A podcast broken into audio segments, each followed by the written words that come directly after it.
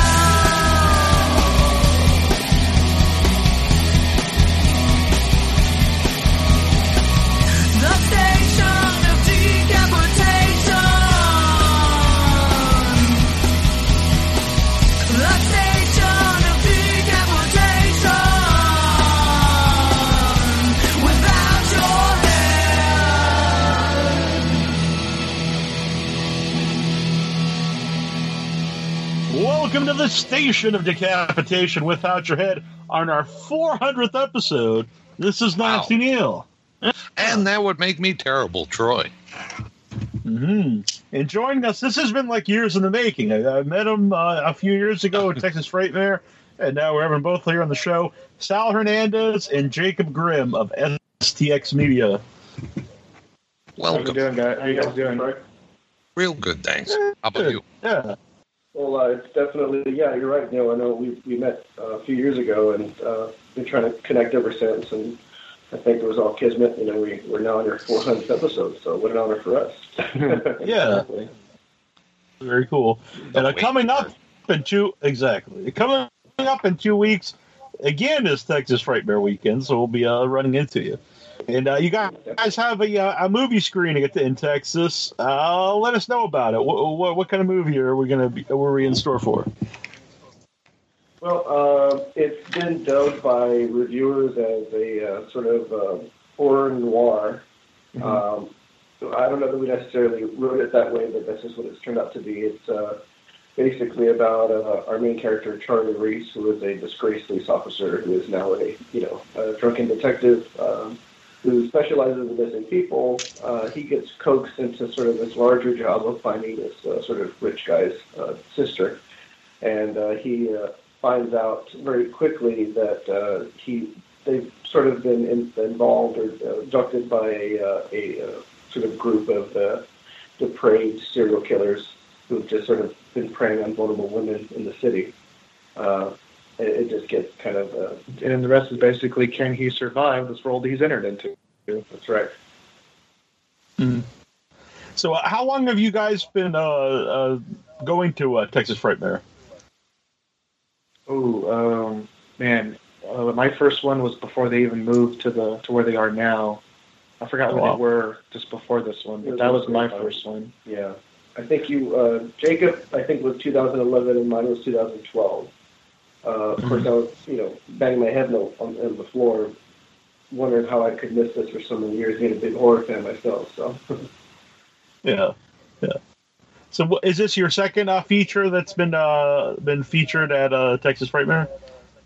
Yes, uh, yeah. Or if actually, we were, we were just talking about it yesterday. Um, this is our actually it's our second feature, and also our, our second time playing Frightmare. We've been lucky enough to for, for, for both of our features to screen at Texas Frightmare.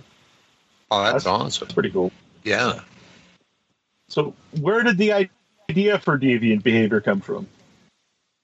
Um, well, I actually had wrote this uh, back in 2009 uh, as a as a short, and this was before I really started knowing, you know, knew what I was doing. I kind of just put together this three-page sort of synopsis, like this is going to happen, that's going to happen, and uh, I kind of knew Jacob through sort of these uh, local filmmaker kind of uh, meetups that we have here in Corpus Christi. Uh, they've died out since, but um, you know, this was early on and uh, he was working with another guy uh, doing short films and whatnot and messing around. And I reached out to them and said, "Hey, I got this, you know, this idea. Do you think you guys could shoot it?" So I sent them the script, and uh, we basically shot a, a 30-minute, really low quality, uh, you know, film based, you know, based off, you know, based on what you know, when people when they see, you know, see the full feature. Uh, and um, uh, it, it, it was really never released. I showed it a few places, uh, some local showcases, and uh, although the quality was low, the story still resonated with people. So I knew that I had something here.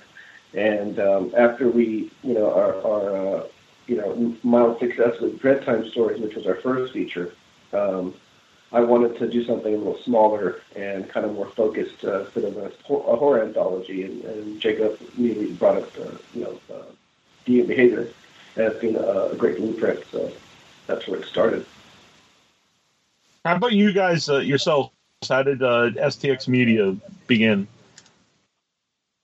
Um, we start. It was like it was uh, 2012 officially. yeah, we're about yeah. So, but I would it was probably like around 2011 when we kind of worked together, kind of like officially for the first time. We entered a, a kind of like a 48 hour film race um, as, as a team, and and we finished the short, submitted it. We we ended up winning best story for our you know for for what we did, and we kind of kind of discovered there that you know we work pretty well together. Maybe we should you know do do this again, and we ended up making another short, which was called um, the roommate, and that got us got some pretty good buzz, and that um, you know got us a little bit of notoriety around the festivals and stuff. So we kind of just took the next step from there and decided to kind of form this production company, and Mhm. STX Media was born. Yeah. And do you guys have like similar tastes in horror movies, or do you ever like uh, one person's more into uh, slashers or you know anything like that? Yeah, I, it's kind of like that. Um, I um, Sal is more of a um, slasher gore kind of kind of guy, and I'm more of a um, kind of a slow burn suspense um, fan. So, but I think when you kind of mix those two together, and that, that's what kind of helps us and help helps us work work so well together is kind of blending those two together, Yeah. those two sensibilities. And you'll, Yeah. see that in uh, deviant behavior. It's, it's got a it's got a good mix of of, uh, of those two elements. You know, and we're we're, we're kind of uh, an excellent complement. Uh, I think it's like, as, as far as the formula goes. We, there's we uh, he doesn't you know we don't go too far on the gore and we don't go too far on the, the dark and you know um, uh, slow burning side. So um, uh, I, like I said, the, the products usually speak for themselves. Anyway, when we do short films and, and little, little smaller projects between our, our features. So yeah. Mm-hmm. Um, Jake, Jacob Uh, also is. Uh, I'm sorry. Go ahead. Go on. I was going to say, well, an- another another uh, contrast is Jacob. Uh, you know, I always say is more the artist than I am. I write, uh, you know, I produce. Uh, I take care of the business side also, and, and Jacob takes care of the cinematography and, and the equipment. And you know, what what you see is what kind of coming out of Jacob's head. You know, uh, it's sort of a an excellent compliment. Also, it's uh, you know, chaos and order you know, from both sides. And again, I think our our contrast is an excellent formula, uh, even for the our even our success on the business side too, because you know he, he produces all our um, all our um, graphic art and and posters and, and all that kind of stuff. So you know it's an ex- it's a I've always just described our our relationship as a perfect mix, and, and our egos never get in the way. Uh, you know we'll we'll have some conflict on different ideas, but it's never been where we stomp our feet right away. You know we we just sort of fight for what we believe in on certain projects and hash it out, and then we, we do what's best for the film. Because we make these for we make these we make our films for horror fans. We're horror fans, and that's who we're making these for. We're not making them necessarily for ourselves. We enjoy making them, but this is for those people who are tired of seeing you know remakes and rehashes. So. Well, what's like the what's the Texas horror scene like? Are there a lot of uh, horror fans and a lot of uh, uh, people making movies and actors? There, there is quite a bit of a, a, a, a acting, uh, you know, uh, filmmaking culture here. Yeah, yeah. Um, in the as as far as like the whole state, yeah, um, it's a pretty ma- actually kind of surprising. It's a pretty horror centric film base. Mhm. Like film filmmaker base in Texas, but um, where we're from, it's a little smaller. But you know, it but but you know, it doesn't um, stop us and you know make, making our stuff and finding actors or people that are interested in getting started in it. But yeah, it is pretty horror centric in Texas. You find a lot more horror fans around here than you than not. So Yeah. That and when I do say Texas, then I thought, well, Texas isn't like a normal state. Like if I said uh, Massachusetts, like anywhere in Massachusetts it's kind of you know easy to get to. Where Texas, it's like you know it could be like a six-hour drive from from one place to Yeah. another. Oh You know, it's the whole of the country. you know, so- Right, right. uh, but no, I know. But we we've got a chance uh, to travel the state. Obviously, it, for different uh, conventions and uh, for different uh, film festivals. You know, promote, you know, promoting or showing our work. So when we when we get the chance to spend a few days there, we always manage to meet a few filmmakers who are either aspiring or you know the staple in the area. Um, you know, there, uh, in, in my mind, you know, there, there are just a kind of a handful of, of uh, kind of more prominent Texas filmmakers that are making horror films. Uh, but uh, here locally in Corpus Christi, Texas, you know, um, we have a very uh, strong um, t- uh, group of out- actors, aspiring actors too. So that that helps us be successful also because we don't have to, you know, drive a bunch of people in and stuff like that. Uh, we just uh, we rely on, on the on the solid group of people that we, we have here locally. So and the, actually you'll see in Deviant Behavior that all those the main characters are all local actors, uh, with the exception to John Dugan, who plays uh, Detective Murphy, and also Ed Guinn, who plays Al in our film. We actually were able to bring those guys in, and they, they did some feature role and cameo work. So that, that was actually pretty cool. Yeah. Work with. Yeah, definitely. That's awesome. To have, especially it would be for any horror fan, but especially for Texas to have, uh, you know, uh, Tex Texas uh, Chainsaw Massacre alumni in your movie. Oh yeah, definitely. It, it was definitely a for me being a, a big chainsaw fan, a, a huge opportunity just to fanboy out, you know. So you know, right. you know, yeah. Uh, and, uh, it, it's cool to see John in stuff because I think John is a, is a good actor. Yeah, he is. Oh, yeah, Um, He he totally did something completely different with the part. You know, uh, I'm not, I don't know necessarily that we had an idea. Uh, you know, clear No, the, um, who, who, who Yeah, no, the the part as written was, was kind of just like your kind of like more like you know hard nosed kind of like you know cop character. You know, I guess you would say more like more like a hard nosed chief of police or something or captain.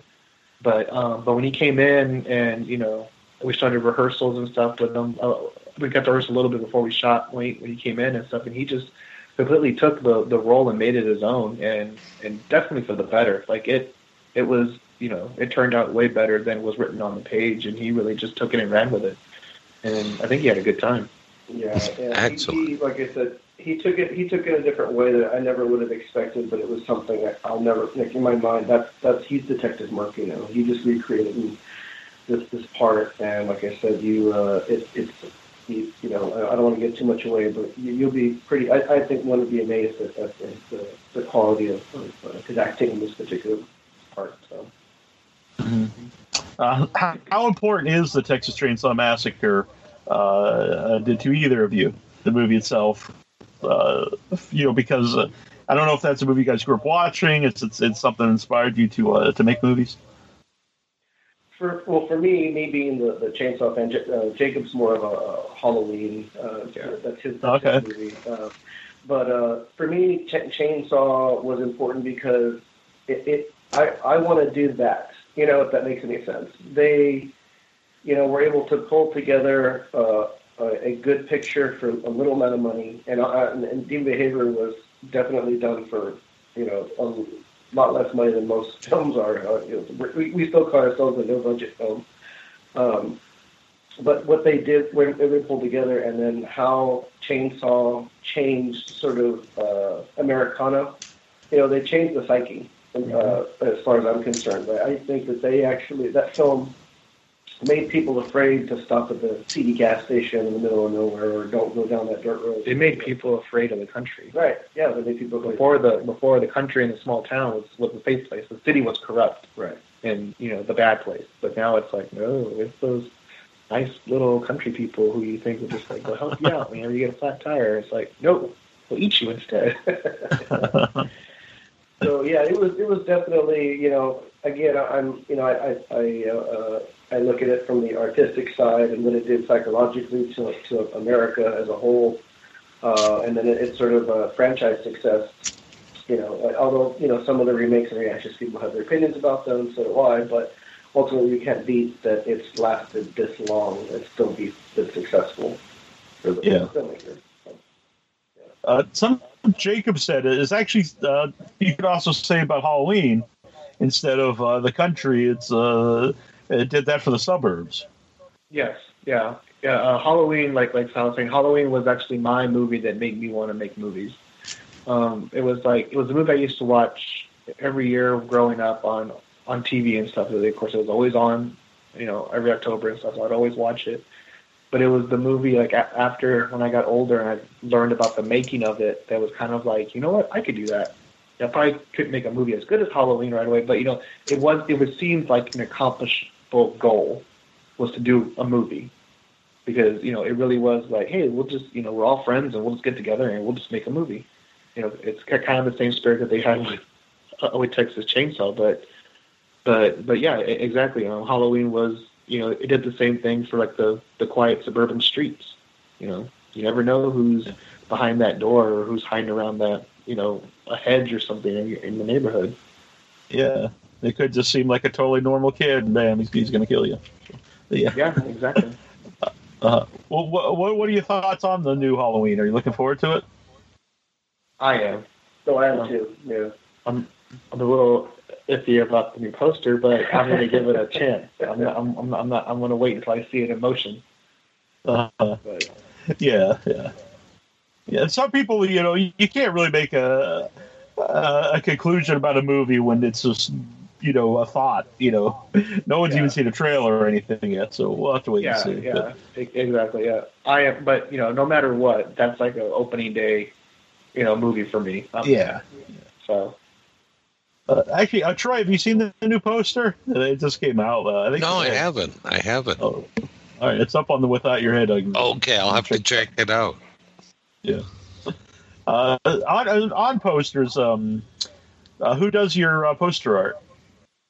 I do. I make all of the posters and the and the graphics and all that stuff. Oh, they're, they're very good. I, Yeah, I, like- I do all of Thank you. the graphics without your head, so I, I was really digging them. And I love the uh, the ones you did for some of the um, um, for some of the guests at, at the conventions. Those look great. Oh yeah, Ja- Ja- uh, Jacob's designed quite a the few- banners? Yeah, for the Yeah. banners. Yeah. Yeah, yeah. Yeah, I mean it's uh, you know, I'm I'm the asshole that goes, hey, make this you know look like that, and you know, use you know, make it sound purple, you know, and then he's like, oh shit, you know, he kicks it back to me and goes, no, move it that way, you know, but that's the marketing part of me that kicks in. But I mean, yeah, Jacob, I mean, I, I probably I, I'm you know making blush all the time. When I say he's an excellent artist, and Well, that's fantastic work. I will say I was very excited when we got our own Without Your Head cover. Oh yeah, that was Oh, amazing. very good. I love that. So, so I was really excited when I was when like, we we made it! we made it. You know, better. We're gonna say that thing. You know. So, Well, that makes me very, very, very proud. Uh, you know, I did them for years for the show. Just uh, I thought it helped the show stand out. And then uh, you know, over the years, people have said that they're like, "Hey, it's great that I actually got," and I'm, you know, kind of taken back by it. But I was like, "Oh, that's pretty cool." Yeah, no, no, it's, uh, it's definitely uh, to, to me. You know, you know, I I followed you even before. You know, uh, Mhm. we met, and uh, I've listened to the show when I get a chance. And um, yeah, I mean, it's, it's to see our faces and the, you know in- on, on the on the the you know On the banner, the banner. yeah, You yeah, that was cool. definitely uh, this It is was an definitely exciting moment. Oh yeah, no, you, I mean, I, I can't tell you. You know, it's uh, beyond words just to be able to be on the show with you and to have that done. You know, like I said, it's Mhm. uh, definitely. Uh, Well, thank you. Not and not to make this about me, but but when you see uh, Yeah. when you see Barbie Wilde and, and Simon in, in Texas, their banners uh, I I uh, I designed, and it, I've heard uh, I, can't, I can't say who yet, but there are uh, there may be some other ones at Texas Frightmare, so we'll, we'll find out. oh, cool. Oh yeah. Yeah, I think I saw a Yeah. picture of uh, Bar- uh, Barbie's. Uh, uh, I think she did a show recently. I think I saw it in the back. Yeah. Which yeah. yeah, no, you do you do excellent work. So yeah, Well, thank you. I appreciate it. And uh, I I really like the mask here in in, De- in Deviant Behavior. Uh, who, who designs the, the special effects and, and the makeup in your movies? Um, I uh, I do, uh, Sal. It's uh, I primarily kind of supervise and sort of do all the uh, initial kind of work, and then I always bring it back to Jacob for you know to sign off on because you know obviously it's, you know he knows what kind of lighting we're going to be using and and uh, that kind of stuff. So I know how much detail I really got to put in because I learned a long time ago you can spend two hours on this one you know one effect. And then when you get in there, the the lights on the, on the opposite opposite side of the fucking room. So then you're you just you know wasted two hours. So I always make sure that I work closely with Jacob on these effects. Plus, you know, when I make something, it, it's never real for me, so I need someone else to look at it and go, yeah, that'll that'll look good on camera. Um, the mask itself was a uh, interesting find. Um, we were I was able to, to find this uh, interesting. Uh, pretty pretty is what the, a lot of people the, what you, word used to describe this mask. It, it's actually blank, and then we had one of our uh, makeup assistants sort of apply the, the the paint and makeup on the mask. And um, whenever our, uh, our our actor wore the mask and the wig and the whole getup, and for anyone who doesn't know, our villain is transgender, a self-made transgender to be exact. Uh, Honey, uh, whenever she puts on the costume, whenever he, like, it's played by a man, so whenever he put on the costume, uh, the crew would forget that it's a man, and they, you, you actually catch the crew checking checking him out, you know, because the face is just so pretty. It, the face is just so pretty, and you know, there's you know, there's there's you know, small breasts and whatever, and there's a bustier and stilettos, and you could you would catch the crew checking him out. And sometimes they would, they would shake their heads and go, "I keep forgetting it's a dude," which is good, you know. Um, but it's, inter- it's interesting, uh, you know, people have seen uh, screenings here and there, and we've actually got requests for copies of the mask. Like, uh, yeah, well, I'm, a- I'm, a, I, I'm a mask collector, you know, myself. Jacob got me into it a long time ago, you know, uh, and I collect, I collect sort of uh, screen accurate masks. Uh, Texas Chainsaw, of course, is my, my set. Jacob has a whole set of uh, Friday the 13th and Halloween. Uh, but uh, to actually have that request of someone wanting a screen accurate mask, so you know, I finally got a hold of our of the manufacturer, and we are going to be producing uh, screen accurate replicas of, of the honey mask. So we'll, we'll have those for anyone who you know likes the film and wants wants to buy a mask. So Yeah, that's pretty awesome, actually. We, we might have some for Frightmare, maybe. we might have possibly. some for Frightmare. We kind of got a late start with, with getting the, Yeah. the the manufacturing going. Uh, Mhm. you know, I, I'm considering bringing the the mask. The, we have at least two hero masks and a stunt mask that we used for the film. Uh, uh, those are all in my office, and I'm considering bringing one just to show people. Like, hope maybe after the screening, people will be a little more excited to you know to get the DVD and Blu-ray when it comes out, and uh, that'll be October 23rd. Um, Oh, all cool. that stuff will come out. Um, VOD So- kind of thing too. Yep. Yeah. Yeah. So, so uh, you said you uh, you had some screenings uh, already. What what was some of the feedback like? it, it's been pretty positive. Yeah. I mean, um, I mean, we haven't really had a lot of like, like, oh, that sucks, but but, um, but it, it's been pretty positive and a lot of. Um, I mean, I guess you kind of forget since you know since we've been since we've lived with it for so long. You know, shooting it, you know, writing it, putting it together, shooting it, and and me having you know editing it and stuff. You kind of forget how I guess how it's like powerful it can be to some people who have never seen it, and we always get people that are, that are like, oh man, like you know, the, about, about about the villain and the kills and and just the whole like the whole the movie as a whole, I guess, is very kind of unnerving to some people, and and and they come and tell us that, and it's kind of like, oh, you know, great, you know, I'm glad you enjoyed it, but it's kind of, you know, it's kind of like, like really, like, oh, yeah, I guess it is. Yeah. Like, I guess you know, I've seen it like a million I- times. So. I think the average response or reply I get is that's a fucked up movie, which is good, you know, because that's what it's called movie behavior, right? There's no, there's not really a good person in this movie. I mean, and I remember someone wrote that as a negative review, and I was like, well, that was the point. you know, no one is likable, no, I mean, not likable, not likable sense that you hate them, but these all, every single person in this movie has a problem like this. They're, they're, they're just, they're, they, they're just going to a, through a dark time. Even our villains, you know, it's, uh, and it's, it's just very moody. But uh, but overall, yeah, the the there've been they've been positive reviews, and you know people just uh, some people are a little more disturbed by some of the stuff going on than others. You know, uh, me being a, a, a slasher tear 'em up kind of gore fan, you know, this you know I wish there was more, but you know this is the medium that we you know to to make it. You know, and of course uh, uh, we you know we we uh, fantasize about a sequel uh, if you know if, if we can do one, and you know we definitely want to up the uh, the ante with uh, with the special effects. So yeah, we um, we definitely got lucky with some of our uh, special effects. We have a guy uh, named Dave Nagy. I'm not sure if you know him. Uh, he uh, he does a lot of silicone work, so uh, you know we have been able to partner up with him. He lives in New Jersey. And by the power of the interwebs, you know, we, we've connected and, and uh, he's able to kind of produce some, some uh, items for us. So, yeah, we, we, we just, you know, we rely on a lot of other networking areas to kind of uh, help uh, create higher, higher quality products as far as um, Mhm. the film goes. So, Yeah. So, what's the experience like when you when you're watching your own movie uh, with an audience? Well, I guess it's different for both of us. Yeah. Me, I hate it. yeah, he, I, I hate sitting in the audience. I mean, I'll go up there and do the the intro and stuff, and but then I'm always like, I'll, I'll sit in the back, and then I'll like probably leave and come back a couple of times, maybe within the first like ten minutes, and then I'll kind of just settle in and just if I see like people kind of okay, but you know I'm one of those like I cannot watch it with people. I, mean, I have to like yeah. Jacob, yeah. Jacob definitely like he gets antsy and then he has to get up and leave. He's like, I gotta a drink, you know, and he comes back and he's you know, I like I I I feel like I have to be there to watch how the audience is reacting.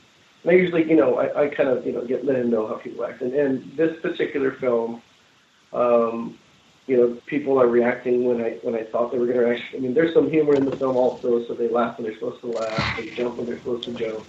Sometimes they jump when I didn't think they were going to jump, you know, so it works. Um, but yeah, it's not it's not so uh, unnerving for me, uh, you know, to uh, to sit in the audience and watch. Um, of course, afterwards, you know, every, almost every screen we've gone to when we watch it with the people, you know, uh, with the crowd, you know, it, it, they love it. You know, they you know uh, they they want to know when it's coming out, that kind of thing. And Yeah. uh, I remember one one we actually made some uh, Deviant Behavior T-shirts, and uh, we just happened to have them, and you know, we actually sold out yeah. right after a screening. It was pretty cool, you know. Luckily, we had our, uh, you know, our swipe. Yeah. Yeah. Uh, uh, will you have any T-shirts at uh, at Frightmare? uh, yeah, but yeah, we have we have a small stock, so you know, you're going to be there, let, let, let, uh, just PM me like this size. I'll take care of you. All right. All right. Very cool. No, yeah, definitely would be interesting.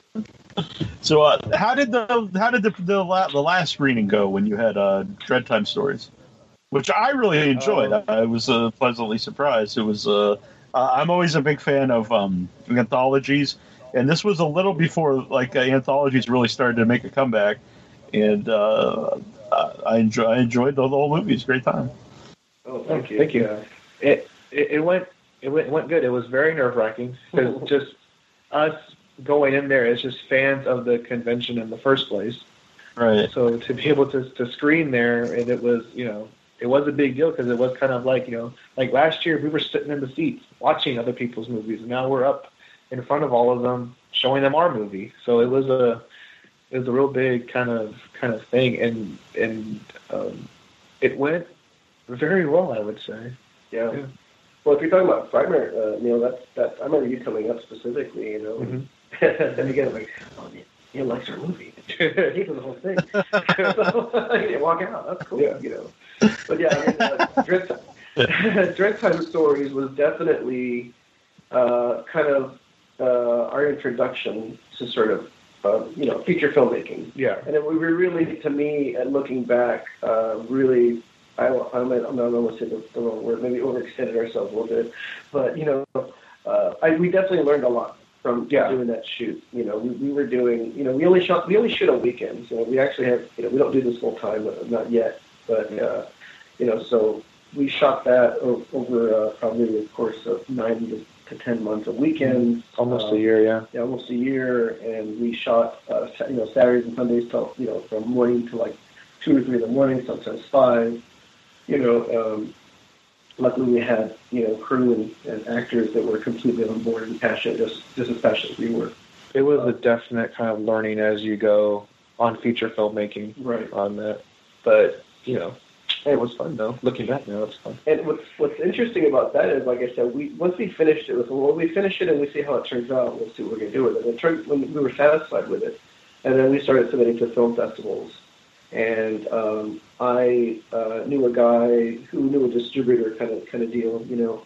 And I was just we were just poking around. We were kind of saying, well, how does that work? We were just curious how it worked. And it, he asked, well, what do you what do you what do you mean, like Dreadtime stories? And we were like, yeah, sure, yeah, Dreadtime stories. So he's like, send me a screener. Let me look at it. I'll look at it for the distributor. And sure enough, within a day, we got a contract. You know, uh, for Oh, wow. distribution worldwide. Yeah. So we were like, wow. Because we went in with the original idea that we would just have to self-distribute and just kind of put it out ourselves. Yeah, we thought we were gonna have to like some way. Right. We thought we had to like buy our own, you know, stock of blank DVDs and Blu-rays and packaging and take them to the graphic art and have to print them out of the shop. we'll fill them out of our trunk. And, you know, right, the whole fill them out of our trunk, Bob Shea style. You know, we thought we'd have to go that route, but but obviously in trying, which you know, I'm really we're super lucky uh, that we had that opportunity, and we've had a really good relationship with our distributor. And when we were filming G, uh, Deviant Behavior, Jacob sent uh, just a, a trailer made from just what we had had filmed, maybe just a few days, I think. Yeah, it was like a few weekends. Yeah, a so few like. A, so yeah, it's like probably four days Right. worth of So he sent something. He sent something uh, made up to the distributor, and we got a contract next week.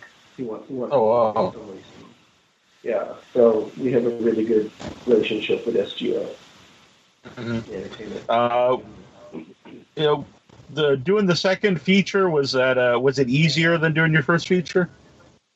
Um, in some ways, yes. In other ways, it was kind of just as challenging. Um, I, I'd say it was easier in that um, for you know, for the first time we were telling just just kind of like a single narrative story instead of like you know ten short stories. So it was you know it was easier to, to, to kind of round up the production and kind of get it all started and stuff. But um, but but then also it was also like our first kind of regular straightforward feature, so you know we were still kind of learning new things as we went along. But um, I guess all in all, it was easier. It was a shorter shoot, so that was nice. But um, we did learn not to shoot till 4 a.m. anymore. Yeah. No, we got. And, and the key. We the quickly we learned the key was organizing. Yeah. Um, and I usually take up the production management side of it. So it was sort of just pre-planning, you know, meeting, meeting, pre-production meeting over and over again, getting everything down as much as we could, getting all our props pre-ordered, getting all our, you know, weapons prefabbed if they were going to end up going to, into somebody, that kind of thing, you know. Um, you know, uh, we, we definitely were, you know, were kind of uh, more efficient with our time uh, uh, with actors, especially when we brought in, you know, um, John Dugan and Ed Guinn, you know, we only have we only had John for two days. Mhm. Uh, you know, I, we flew him in um, early Friday, uh, then we shot him out Saturday and Sunday, and he left Monday. So uh, we basically had, you know, we had to be completely efficient with our time when it came down to, to those two guys. Otherwise, it was going to, you know, cost us a little more money. So uh, luckily, I had just recently um, sold my house, so I had a little bit of cash on hand, and that was what we actually used to make this film. Uh, before, for Dreadtime Stories, we had like no money, and I think we only spent money mostly on food to feed everybody because we weren't paying the actors, and most of the props used in Dread, Dreadtime Stories, most of the props were just kind of leftover Halloween decorations and costumes and stuff All, like like that. all the monsters were like almost like leftover Halloween. Yeah, costumes. yeah. Like in Dreadtime Stories as a werewolf, I, that was actually my costume from Halloween, like uh, like a year before. two years before we shot. That's pretty awesome, though. Sort of yeah. just re- repurposed it, you know. And um, Did, did you create the stories or did you create the stories around that? Like, Um, you know, I had no, I have this werewolf costume, so let's write a werewolf story. Um, uh, for that one, I actually know. Um, I had written I had written that one just um, independently. I, I, I just came up with the idea and I just I just wrote it out as a short, never knowing if I'd ever make it. We, or we'd ever make it because it was always like, well, if we can't do the werewolf stuff good, we're not going to do it. You know, and to get laughed at. So, um, but but then when we were like trying to compile our stories and what we wanted to do for Dread Times, I was like, well, I have this, and he was like, well, you know what, I do have a costume. So like, so he, so you know, we kind of he kind of took it out of the closet. Yeah. We kind of checked it out, and like, yeah, this this good work. Yeah. So We were actually we've actually got compliments on that, which I'm really I'm really I don't want to say surprised because it's no it's no American Werewolf in London. I mean, I'm, I know when Chip wondered they're going to compare the two, but we've actually got compliments on the transformation scene. Like it wasn't it wasn't done poorly, but you know uh, it could it left more imagination when we shot it. Um, so you know uh, we actually got featured in this really uh, it was obscure, this obscure article that we just found out of nowhere saying like you know best werewolves independent whatever you know films and we were in there. So, Yeah, oh, that's it was pretty cool. you know, that, that we, we get we get a pretty cool. We get like, oh, these guys have a good werewolf uh, articles. So I was like, oh, cool. That's that's not that's pretty cool. Mm. Um, yeah, we we, we both contributed uh, stories to Dreadtime stories. Hmm So, uh, where can people find uh, uh, find your stuff? I, I know the website here. It's uh, uh, stxmedia.net. And uh, I just noticed that you have uh, music videos up there. Are any of you guys in the uh, in the bands that are featured up there? Well, uh, no, what we just well, it's a local band. You make the Uh, videos. we- Yeah. Right. Right. We, we, yeah, we make the videos. Yeah. No. The the the. We're actually speaking of music videos. We actually just finished shooting one. Uh, we actually have an official soundtrack for Deviant Behavior. Uh, we have seven original songs that were integrated into the film, and we're actually gonna, we're actually shooting the music videos to help promote the film when it comes out in October. Um, that's Oh, another very cool. thing. You know, uh, our our, our uh, introduction uh, to to our film um, has uh, a song called "Dance with the Baby." And it's a sort of disco dance song uh, while our villain, you know, tortures and dismembers her first victim, or you know, one of her, one of the, well, the first victim the audience sees. So it's sort of uh, it's a little unnerving for some people, but they'll tell us they can't get that song out of their head. So Mhm. uh, once, once we heard that, I was like, oh, we gotta, we gotta, we gotta hit. so, That's very cool. The reason why I ask is the picture of Corrupticore. I thought that the, the main guy in the middle there looks a little bit like Sal. I get that a lot. I get that a lot. Yeah, he he does a lot of crazy shit that I can't be responsible for. If you get my drift. So, Uh-huh. uh, yeah, yeah. Uh, Fair enough. We're, we're, we're two separate people, if you know what I mean. Uh-huh. The character. I got you. I got you. So, uh, uh, STX Media. What else do you have up on the website here, and, and what do you have um, working in the future? Well, uh, our website, you know, we uh, we also manage a, a couple of uh, uh, horror celebs. Um, uh, Ed Guinn is, uh, you know, one of our uh, more active clients. We help him with a lot of our PR stuff. Mhm. He'll actually get Frightmare with us at our table, which is uh, Very cool. 162 right ticket. Uh, so he'll be there setting his chopskis and, uh, you know, signing uh, behavior posters too. Um, but yeah, we uh, we are right now focused on just sort of the huge uh, sort of PR rollout we're going to have for to promote deviant behavior. We just sort of we were we're actually we're going to start filming uh, Dreadtime Stories uh, two, the second volume. Oh, cool. But uh, we, we we had thought we needed to put that to the side to focus on all the PR for Deviant because we are we are self funding. You know, we, we have to pull our own pockets, and we thought that if we kind of devote as much energy and, and resources that we have to just get make Deviant, you know, uh, successful financially, that maybe the return can help us fund the next film yeah, until we can actually, uh, you know, start So- attracting uh, other. Uh, yeah. So it looks like right now, like after we finish the PR and stuff, when we get that, and then probably like probably towards the end of the year, we'll start um, start up to, to do some pre-production work on our next feature. right. So So, Uh, we're- we're- after uh, after, go on. So good. I was just say after uh, Texas Frightmare, uh, where will David Deviant Behavior go from there? Uh, Deviant, well, right now it's still we're still set for a, an October 23rd release. So um, I don't know that we'll be showing it again I till don't, till I don't think we have any festivals lined Right, up after yeah. Frightmare. Well, I know I know we can't show it. You know, uh, you know. I think it's 90 days after Frightmare. You know, Yeah, per- anyway, per the yeah. terms of screening with Frightmare, which is perfectly understandable. So I, I think by the time we kind of hit that 90 day mark, we don't have anything kind of uh, out there that's, that's you know we're going to be screening. So we're probably going to go straight for the VOD and, and on demand uh, or D- Blu-ray DVD. You know, October.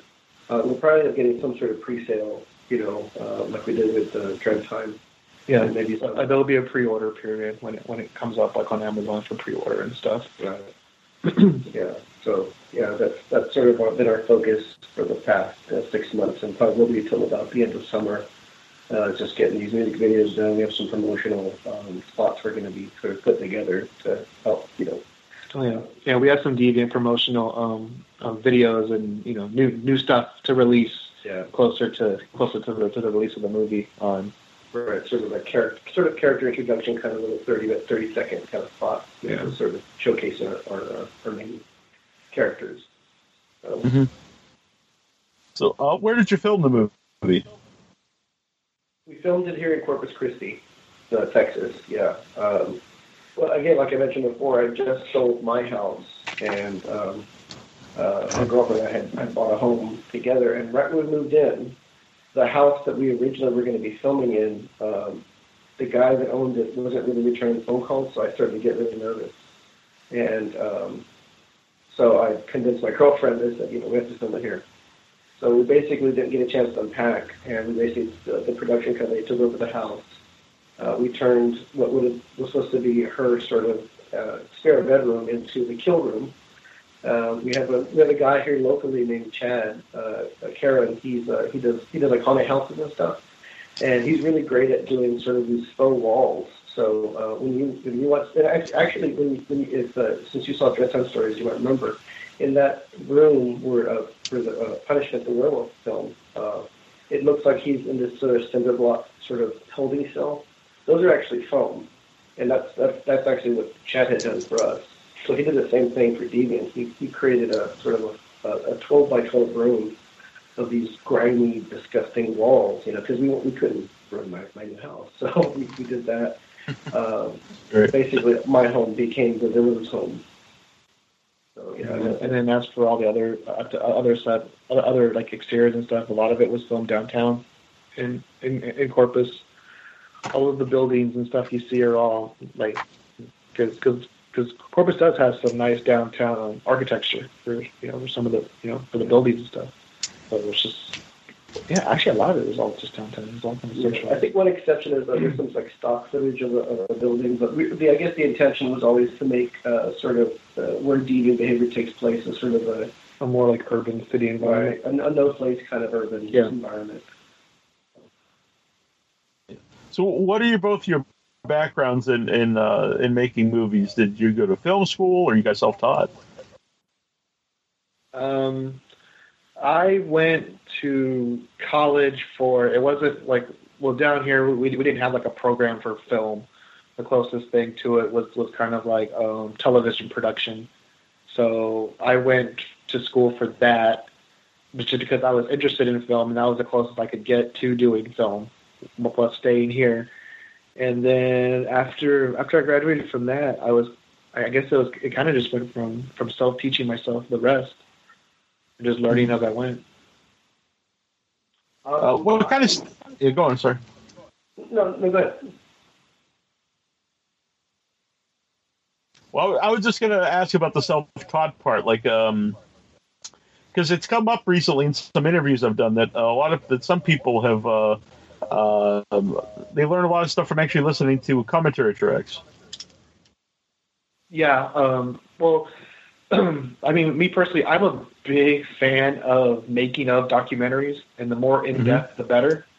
And I do listen to commentary tracks, and I, you know, and I'm a big fan of just the make the the, the process of making film. It doesn't really matter what film, just the process of, of, of making film, you know, and the history of you know you know the history of Hollywood and all that stuff. So I I was already kind of like I guess like well versed in doing that kind of stuff, and just kind of like you know watching the documentaries and stuff like like some of my favorites or I love the documentaries that, that Rob Zombie puts out for his movies, like the one from from from Mhm. Devil's Rejects to Halloween to uh, to the to Thirty One. You know, I've watched. You know, I'll watch all those, like the four hour versions. The longer, the better. And so, yeah, I guess that did help just to kind of see how a set is run and what happens on a set. And, you know, and just looking at light setups for, for what they do and how it comes out later as the finished product. So that that was always really really helpful. Mhm. So, Uh, do you guys collect anything at the? Uh, go on, I'm sorry. No, it's okay. I was just going to say, I, I, I'm not. Uh, Jacob has taught me a lot as far as the filmmaking side. Um, I've always just more been uh, a writer.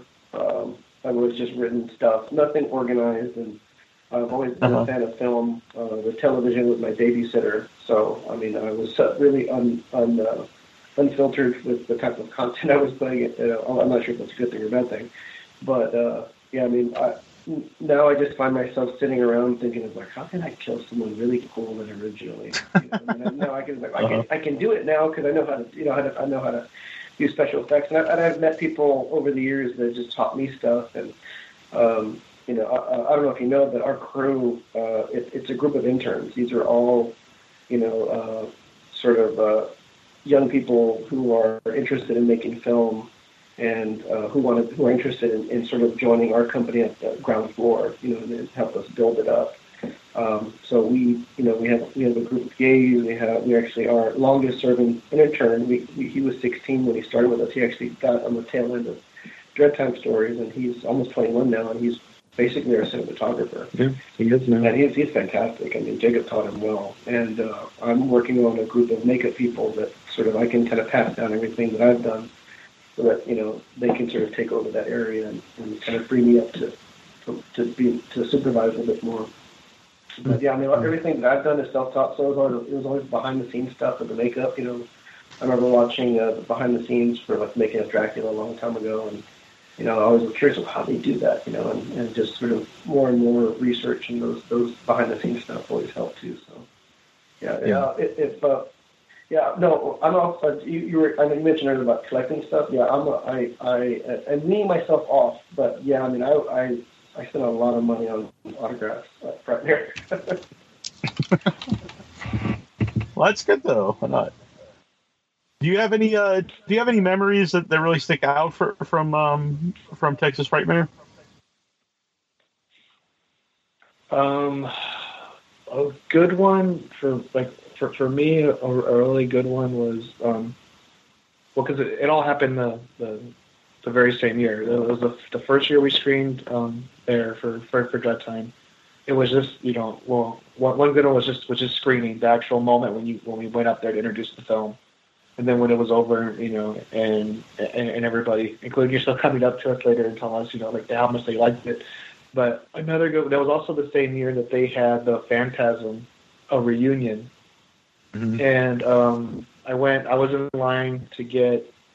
I, I took a poster. I wanted to get a poster signed, and I was in line for Don Coscarelli, and I, and I just kind of mentioned that we were screening here, and I, I thought I mentioned because like I remember watching the Phantasm making of, and they shot mostly, pretty much all on weekends too, mostly because they, they could get their equipment longer if they rented it out on Friday than it on Saturday until, until Monday. But that, so that's how they did it, and I was like, we did like the, almost the exact same thing. We just filmed on on weekends, and it was just kind of like you know. I remember he said like, well, you know, that's great. And somebody said, remember, it's not about the first movie, it's about the fourth movie. Mm-hmm. You just always kind of just just keep getting better and don't stop. Just keep going on that. So that was a really cool moment. So I would- I would say like that that one Frightmare was like the best one so far. You mentioned thinking about uh, kill uh, cool kills. Uh, without giving away, obviously, do you have some cool kills and, deviant behavior? Uh, I, I think so. Um, you know, uh, we spend a lot of time um, fabricating large sort of uh, hunting knives and uh, and axes, uh, uh, battle axes and stuff. So, yeah, uh, they're, they're I, I think that they, they're pretty brutal. And then, like I said, based on what the audience, how the audience reacts, they, as soon as some, someone gets hit with the axe, they go, "Oh," and I go, "Okay, cool, they believe it," you know. So. Uh, yeah, yeah, no, we, we, we, we definitely have some, some cool stuff in uh, deviant behavior, and uh, definitely definitely showcases our, our villain's brutality. Um, you know, she she's very much um, a jealous uh, woman. You know, and uh, the dynamic, just so you know, and I, that's not giving it too much, is uh, you know, it's uh, it's a couple, it's a couple basically, not not a couple, but uh, uh, Walter basically uses uh, that sort of uh, uses honey to his advantage. You know, he's not he's not a killer, but he likes to watch, if that makes any sense. So he likes, and, and, and honey is actually not just some sort of you know, know mindless killing machine. Honey is very intelligent. Uh, you know, she uh, she rigs up all the cameras around the house and you know records her tortures and films and ed- edits them together and, and produces them for Walter for his own pleasure. Uh, it, it's pretty. It's an interesting twisted dynamic. Yeah, yeah, I'm looking forward to seeing it. It sounds very good. You know what day it uh, screens at uh, at Frightmare? Yes, it'll be uh, the fourth at midnight. Uh, technically Saturday morning, but it's like it's midnight on Friday. So, Oh, that's a, that's perfect time. yeah, yeah. No, we we we you know, we got that time slot. It was uh, so we were floored. I was like, that's perfect. You know, midnight screening on a you know Yeah. an opening day for Frightmare. I mean, it's amazing. And uh, I know some people will be going to the Friday Thirteenth uh, party, but you know they can. They, I, I noticed that it ends a little earlier than a movie ends, so they can they can come on over and finish up the film, and then wish they saw the rest of it, and get it get it watching you know on demand or something. You know, October. Yeah, Yeah, that's cool. It's coming out in October. It's not, you know, you- uh, yeah. Well, people listen to this and watch horror movies all the time, but uh, you know, other nor, more normal people will be, uh, you know, in, uh, in the Halloween season and want to uh, uh, check out some new horror films. Oh yeah, no. From a marketing perspective, it was ideal just because you know people are starting to get get in the spirit early on, and you're right. They they are looking for just a horror flick to watch, and Yeah. you know, and I think I think we'll we'll be able to entice them with some of our music videos and promotional items. Yeah, definitely. We're we're really um, happy when when our distributor gave us our date Yeah. and found out when it was. So we're like, that worked perfectly. Mm-hmm. And uh, you mentioned Ed Guinn has, you know, a cameo in the movie, and uh, we'll have Ed Guinn uh, on the show next week. And I've heard he's a good storyteller, so I'm uh, looking forward to that. Oh yeah. And then uh, for people in Texas, they could come out uh, and meet the man. Oh yeah, yeah, no, uh, yeah, he's like, uh, like we've, we've got to spend a lot of time with him over the last few years, and uh, you know, he's just a delight, and uh, he's great to the fans, and he's appreciative of, of uh, their love for the film, you know, and uh, you know, we, work closely with him on, on some of the. Uh, uh, he has a a, a, uh he has his own sort of store for Black Maria merchandise. Jacob actually designed his uh, T-shirt.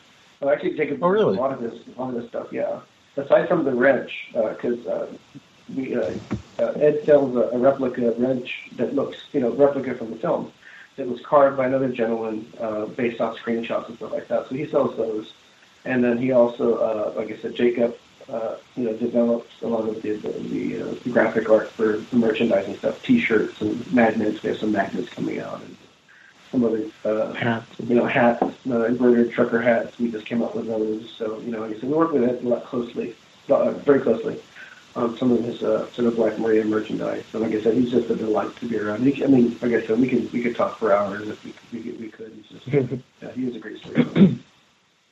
Yeah, I'm actually looking uh, on the site now, and I really like the Black Maria, uh, both the trucker cap and the T-shirt. It's really cool design. Yeah. Mhm. Very cool. And uh, so, um, how did you uh, come into contact with Ed? Um, we actually, uh, I had befriended Teri McMinn uh, at a show in San Antonio, and we kind of just got connected. And then um, my girlfriend and I uh, took Teri up to the uh, the uh, Kingsland, where the the original house is. Uh, I don't know if you know, but the original house used in Chainsaw was moved from Round Rock to Kingsland, Texas, and is now a um, restaurant. Uh, Oh, wow. A bed and breakfast. Yeah. So um, I had uh, reached out to Teri, and you know, and uh, I, I said, you know, my girlfriend, I would like to take you to lunch up there if you're interested. And she she agreed, uh, which I was sort of shocked at. And anyway, we just became friends. And uh, excuse me, at the uh, about a couple of years later, maybe a year later, I think uh, uh, I reached out to Ed and I asked, and I said, hey, you know, um, if you're, if you don't have someone sort of repping you, you know, we, we kind of we kind of are we're kind we're kind of doing it for Teri. Uh, you know, would you be interested? You know, um, and he, he got back to us and said, yeah, let's give it a shot. So, um, you know, again, by the by the power of the interwebs, I call it that because I'm getting old. Uh, uh, I say that off- connect with him. often as well. Yeah, or that. Yeah, okay. yeah. Uh, we just connect with him, and like I said, we did it. We've done a few. We booked a few shows for him, and like I said, we we've helped. Uh, we've helped it out merchandising, and you know, we, we've. Uh, yeah, he's like I said, he's uh, he's a great guy. Mhm. That must be pretty cool for him because I don't. He didn't really do like conventions until the last few years. I I don't think. Yeah, he didn't do um, he didn't do anything till about 2012, um, and uh, re- really, I mean, uh, he he really wasn't really connected with the film after he did his part. And there's like there's a whole other life that he had, and uh, he was doing a film uh, called Butcher Boys, um, which was actually written by Kim Henkel, and they actually brought back a lot of the cast uh, to do cameos, and he had his part, and they had mentioned to him uh, you know, you should go to these conventions. And he's like, what, what are these conventions? You know, and he's like, well, these people want to meet you, you know. So then uh, he connected with Lloyd uh, from Frightmare, and Lloyd was actually the one who had who helped him get all the screenshots for his uh, for his glossies. Oh, nice. You know, yeah, yeah, because Lloyd Lloyd knew that he was kind of a newbie at it, and I think that was the last time uh, Gunnar was at Frightmare. I think they. I, I actually that was my first Frightmare because I remember I was looking for him and I couldn't find him. And I remember meeting Gunnar for the first time there, and and, um, and Ed Neal there. And uh, it was kind of funny. He was the one I never got because I was kind of not, I wasn't staying at the hotel. I was staying at a smaller hotel about a mile away, but I might as well have been a million miles away. So I never got a chance to meet him. So I, I thought that was kind of ironic that he's just kind of one of our, you know, more closely working clients. Yeah. That's too bad though. You didn't get to, you didn't get to uh, meet him.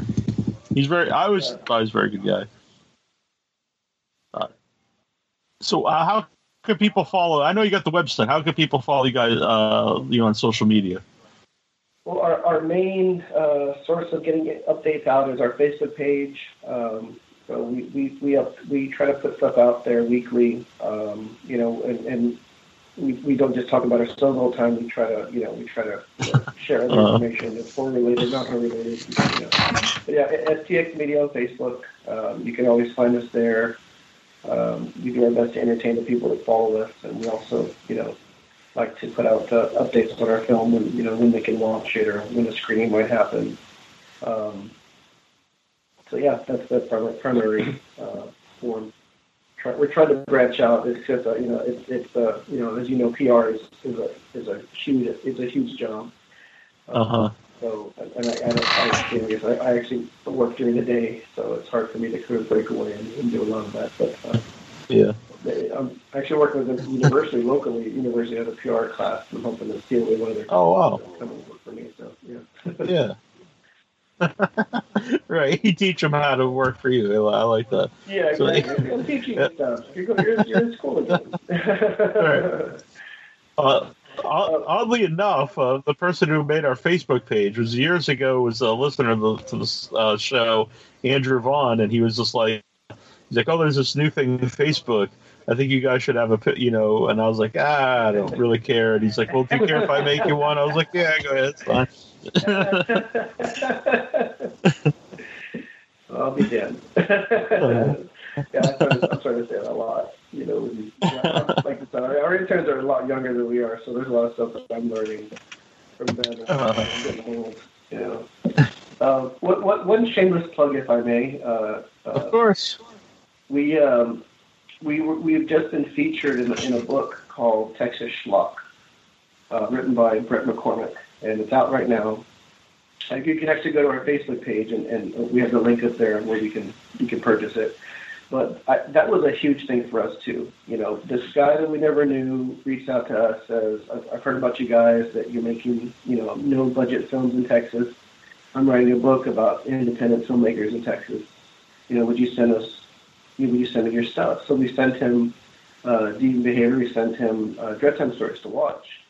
well, you know, I didn't know what schlock meant at the time, but he came back and said, he goes, I don't know that you want to be part of this book. And we're like, well, why? He's like, well, this is about schlock. And I looked at what schlock meant. I'm like, oh, yeah, okay. He's like, you're kind of doing what everyone else is doing. And he wasn't taking a dig at anybody. It was just, he knew that we could sort of stood out. And he said, um, you know, you're doing the same thing, but you're, but, but the quality of the work you're, you're putting up there is actually pretty good. So it's not really schlocky. And I go, well, that's good to know. Uh, but then he, he said, well, how about, you know, I put you in a section where I kind of just kind of say that, you know, and we're kind of like, well, yeah, we can live with that. It's not, it's not a huge deal, you know. So, uh, you know, a year or two later, you know, here it is. It comes out, and you know, we're featured in this book. So, for us to have, uh, you know, done that to be, I mean, I, I mean, I'm thinking of it too much, but to be part of literary history as filmmakers, It's you know, cool just it's to be in a book. It's Yeah, cool. and there's some Sure. reputable people in there. There's some reputable people in there, you know, and uh, I'm kind of like, wow, we're kind of amongst, you know, these people. Yeah. You know, um, Mentioned in a breath is like, you know, they're they're low budget, but they're like on their way up. Like they're trying to Yeah, like, they're trying yeah. to move on from what Right. they're doing. But and we're always trying to improve. That's always our thing. You know, we always are trying to learn from mistakes and figure out how to do things better. And we are increasingly getting better and better. In fact, we just uh, we're going to be in Beaumont uh, this weekend at the at, Boom, at the Boomtown Film and Music Festival, and uh, they asked us to come up and be film panelists, and we're going to be guests. They're going to put us up and all that good stuff. So that's pretty cool. Well, we made a specific short for them called Pop, and um, it, it's about it's, it's about a nine minute short that we shot just just for that film festival. And uh, we- you know, again, we've just improved, like you know, the quality and the shots and the angles and lighting. You know, we, we we just keep get uh, getting better and better. But I mean, the past you know two years have been phenomenal for us. You know, just success success after success. You know, getting distribution again, the attention and the positive reviews. You know, um, we're on without your head now. You know, we're in a book. We're you know we're we're in, we're going to Frightmare again with a with a movie. I mean, uh, things are things are going great. You know, and, and again, ultimately, for me, what it means is that you know that we're going to create content for horror fans. You know, uh, I know as a horror fan, I'm just sort of wanting something new and fresh Yeah. and whenever I can, whenever I can get it, and that's what I want to provide. Um, you know, as a filmmaker, is content and, and make them happy and you know give them what they want for that hour and a half. So um, I think if, if, I think as long as we keep trying to do that, I think we'll, we'll continue to be successful. Like I said, we're still on the ground floor with our company, you know. But my dream is to be a self-funding uh, production company with our very own studio here in Corpus Christi. So, um, yeah, I, I, that's that's my goal for a company. Very cool. Well, I appreciate you guys coming on. It's been it's been great to talk to you, and I hope you guys uh, have continued success. I'm really looking forward to seeing deviant behavior, and then talking to you guys again after I see it, and uh, tell you guys what I think. Yeah, yeah, definitely. We'll have a drink for two or five. All right, sounds good. Thanks for having us on, man. I really do appreciate it. All right. Yeah, definitely. Take care, guys. We'll talk to you soon, right. and I'll see you in a couple weeks. Okay. Yep. Yeah, definitely. Yeah. Looking forward to it. Bye. Bye.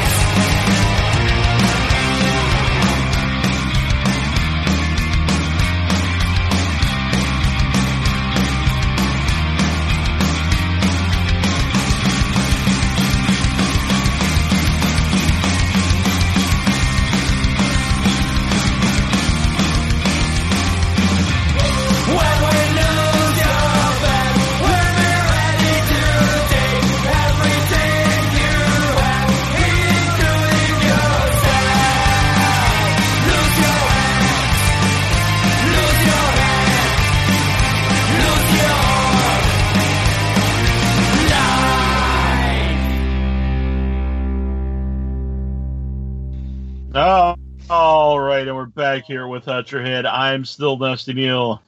And I remain terrible, Troy. Excellent, excellent. So 400 episodes, Troy. That's crazy, man. I was looking down your list, and I, I hope you didn't compile that list like by hand. I hope you didn't go one show, write it down, two show, write it down. I I did, did, but uh, Wow. over over over time. Over time. oh, okay. I used to All keep, yeah, I used to keep track of it so I could put the uh, the show numbers on the comic book logos. Yep. And since I'd had it, I you know I just kept up with it. Uh, You know, sometimes I'll lose track and I'll have to, you know, Go back you and know, recheck, uh, yeah. yeah, yeah. Well, not as, but you know, uh, you know, I don't do it ever after every show. So you know, maybe after twenty five shows or sometimes fifty, whatever is, you know, I'll, I'll uh, go through them and uh, and you know and add the new ones. Oh, But- okay. I didn't sit down just for one day and, and do all that. Yeah, because that's what I thought you had done, and I was like, "Wow, he's insane."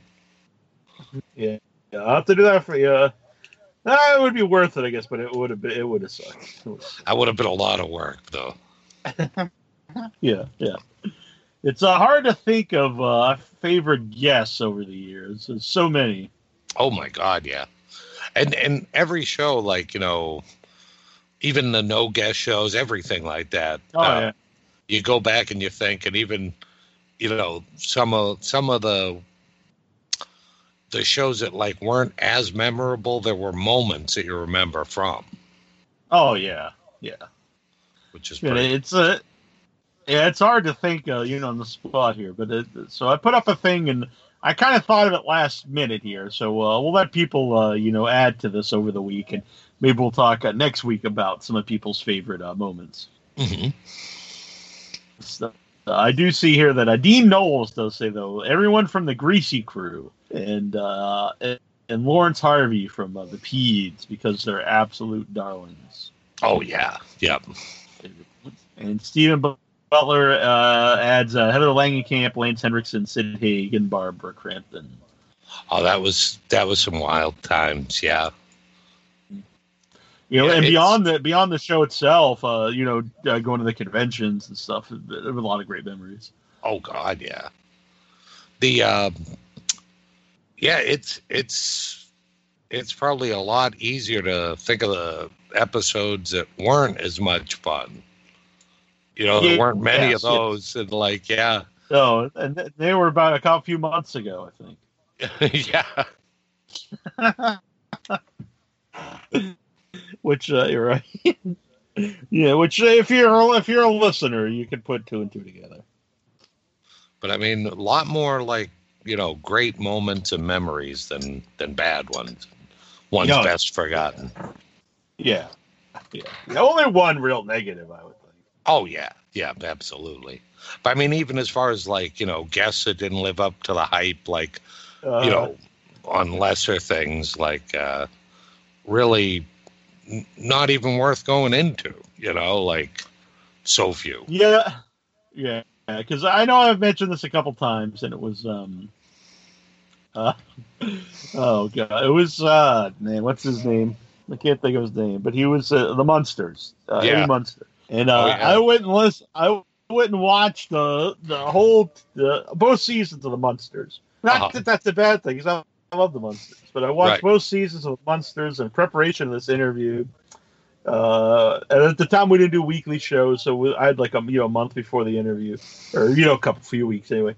And uh, so I got all these all these stuff prepared. I thought it was good questions, and he was on five minutes, and everything he'd answer was just yes or no. And I was like, Yep. oh my god. That was that was a sad time. So, And I, I remember because I loved the uh, the caricature that I did for him. oh yeah, I was all excited. And, yep. And oh, that was that was like a a heartbreaking one. Yeah, yeah. Uh, some of the big highlights, obviously, was um, I always mention is having Ben Chapman on the show from Oh, that was original awesome. Creature from the Black Lagoon. Just an amazing moment. Um, actually, And uh, the nicest of that, man. Just oh like, yeah, so great. just the sweetest guy. It's um, it's weird to think about, but he, you know, he knew he didn't have a lot of time left, and that sounds uh, uh, like it's very depressing. But um, I think he'd come to terms with it, and he wanted, you know, he wanted this out there, this uh, one more interview out there for people to remember. And I remember how he really lit up when we when we went live.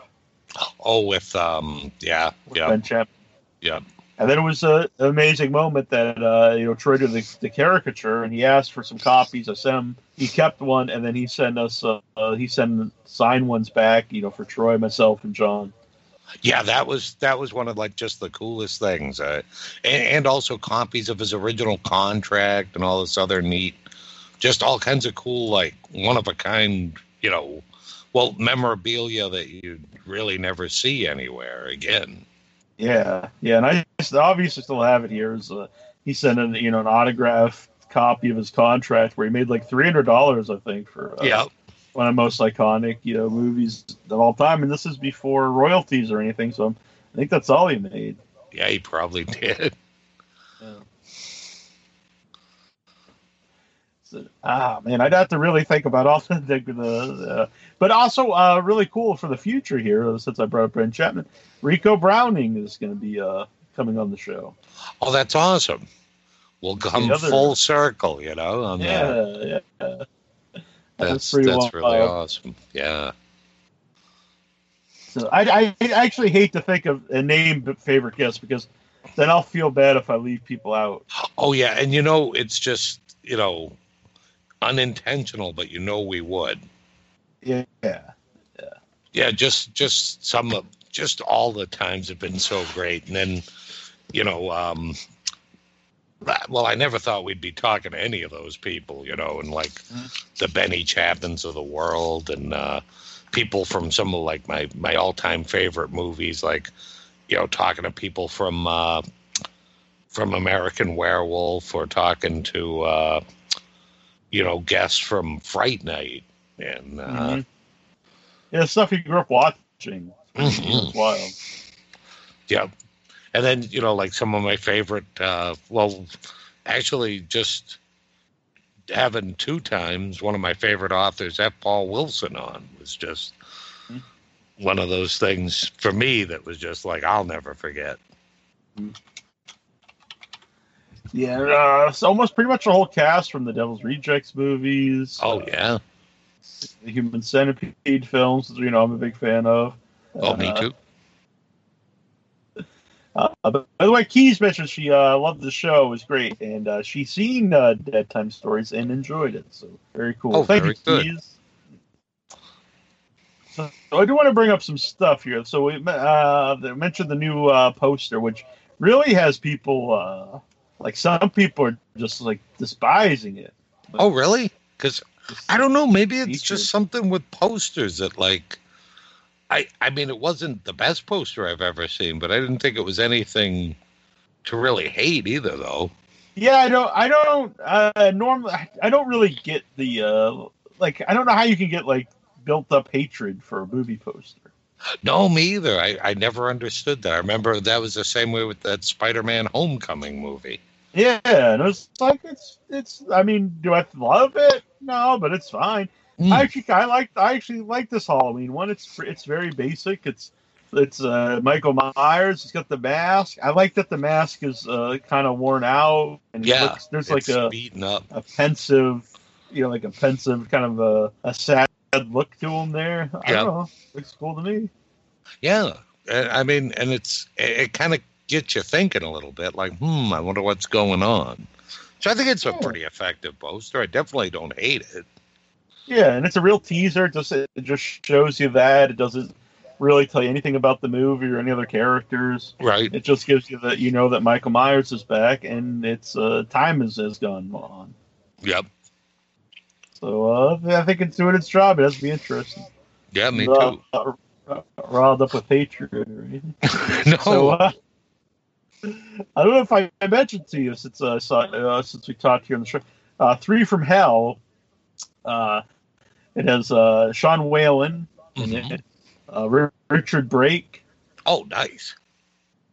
which is uh, that's awesome. That's gonna be really cool to see Richard Brake and uh, and uh, and and uh, and Moseley Sid? together. Oh, yeah. Yeah. Yeah. and Sid, yeah. Oh yeah, yeah, Sid too, yeah. It's weird because actually the three from hell on the on their on their uh, group page, the Facebook. Mhm. Uh, there's they don't have a, like a, a thing of Sid Haig. There's Oh, no like, a, uh, little- yeah, I he What- has to be it. Yeah, who who um who is shown? I'll need to go real quick. Peek a peek. Yeah, uh, I know they did. Uh, you know, they did one for um, Pancho Moler. Oh, cool. Uh, did they t- oh, here we go.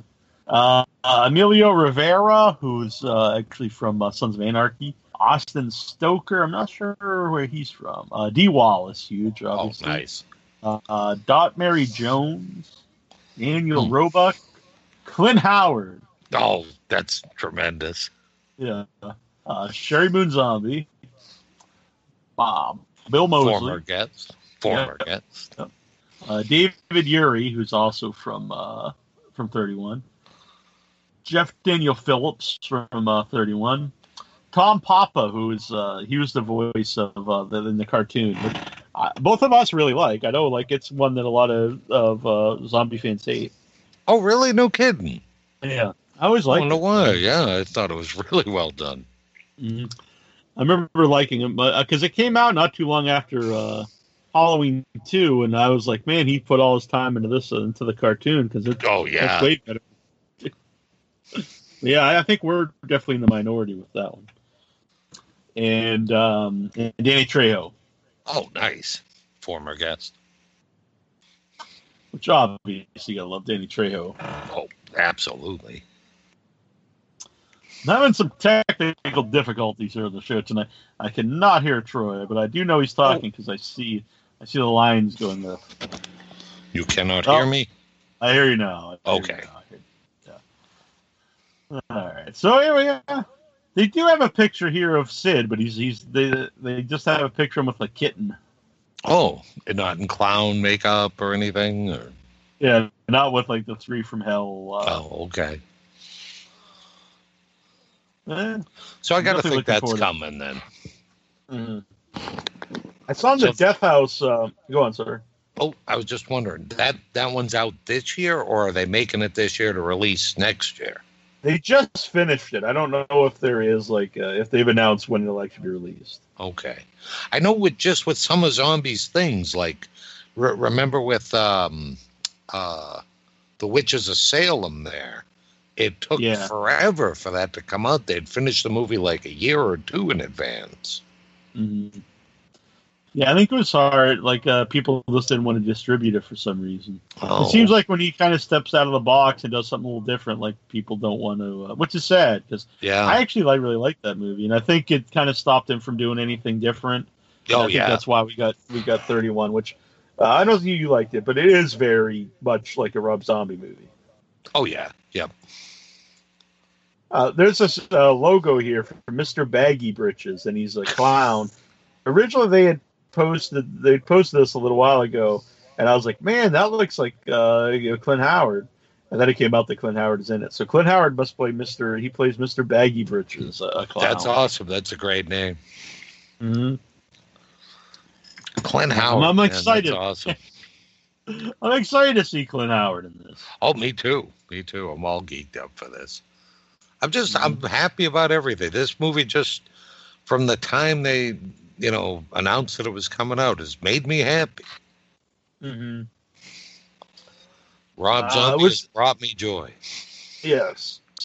So over on the uh, the Death House page on uh, Facebook, they have a Death House uh, coming to Boston thing, which is pretty cool because they really asked their fans to get behind, you know, uh, to help get this movie, you know, out in, in your Oh, area. So I joined the the Boston one, and Mm-hmm. they put up a thing just saying that there they'll be. Uh, they didn't say it's definitely coming or anything, but they said there'll be news coming. So uh, hopefully it's going to be playing somewhere, you know, in Boston.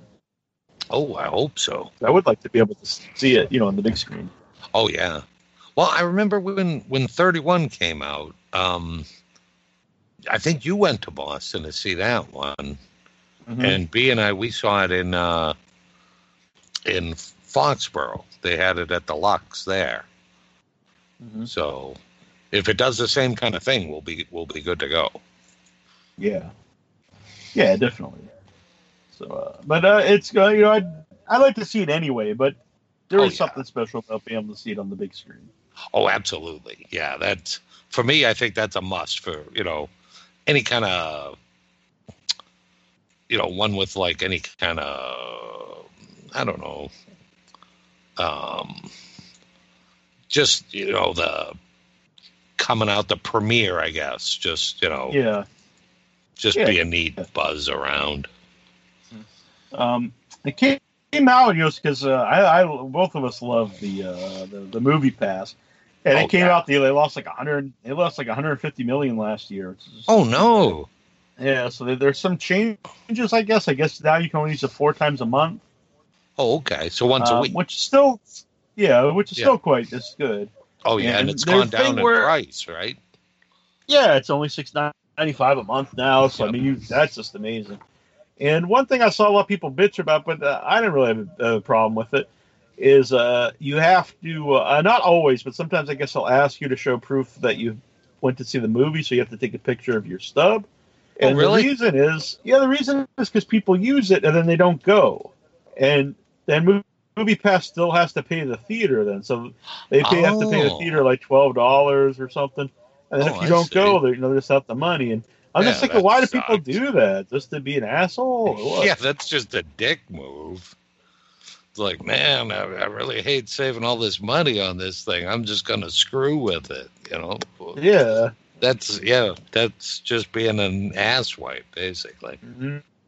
But I hope it definitely continues because I, I oh, love me it. too. Yeah, it's a it's the best thing that's happened, like you know, for theater goers hmm in forever. I think since the Yeah, invention of hot buttered popcorn, Which I can which no you can no longer have. But damn, it smells good. Uh, Why don't they hot butter something else? That's true. Although I, I did have a just the hot buttered pretzel, and Oh yeah, it yeah. wasn't very good. I, I don't know what it is. It's just something about like a buttery pretzel that just doesn't make it as good. I don't know. Yeah. I'm more of a Trying to- 'cause I can't- salty pretzel nuts. guy. Yeah. You can't eat nuts. You can't hot bu- butter nuts. Not butter my nuts, I guess. Hey. The, uh, anyone's out there interest. But uh, I don't know what what what Someone's kind of stack. you you- on that offer. Well, if you were Tom Brady, you well no, because he wouldn't do butter. Because he he and his kids they have like uh, oh um, mouth kiss. well they do that too, but they uh, Uh. he he brings like soy chips to the movies. So Soy that- chip. Yeah. I don't know about that. Mm. Maybe. Well, I guess. Oh no, it was kale chips. I'm sorry, they're Oh. they're um, freeze dried kale chips, which sounds delicious. Well, all right. So uh, I haven't for a while, but I uh, I used to put the now I do usually do spinach or green something that tastes good.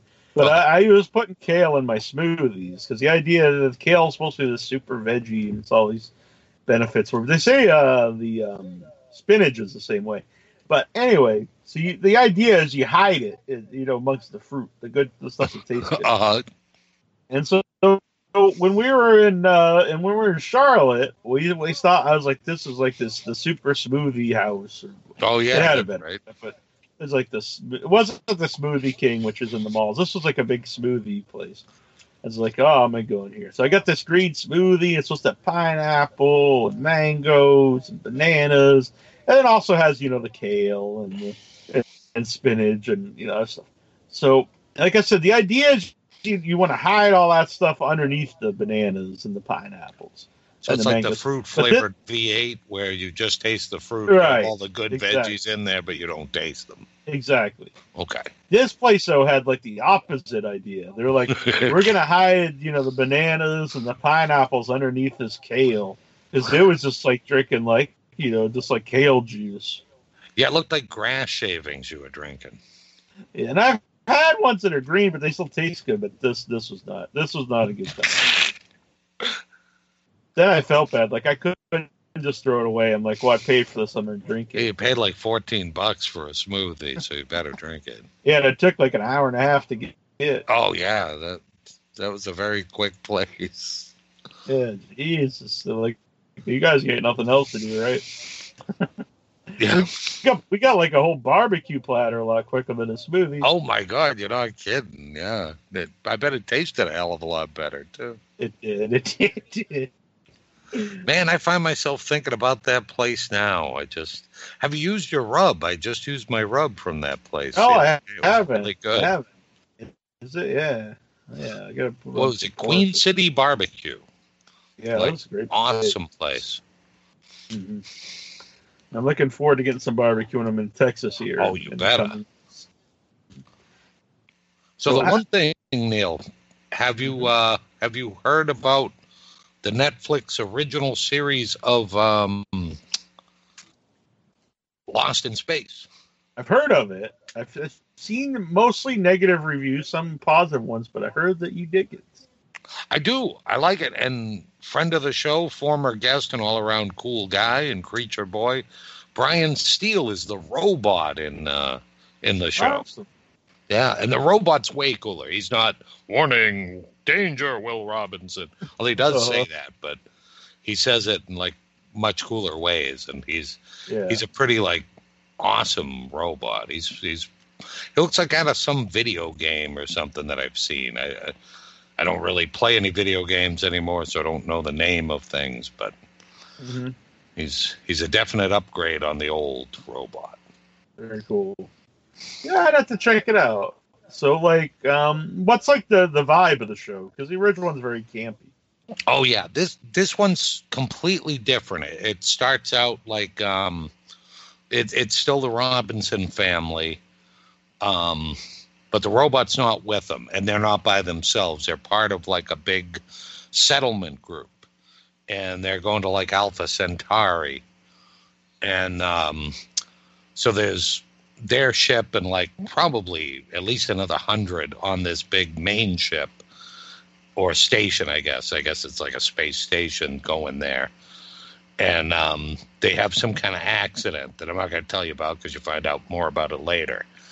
I'm only four episodes in, but then it, the uh, the main thing, the main um, uh, station gets blown up, so everybody kind of jettisons their own little spaceships away, and they crash land on this this planet. It's it's a lot like um, more life and death in the old show. You know, they they haven't met like uh, like a unicorn and um, like I don't know.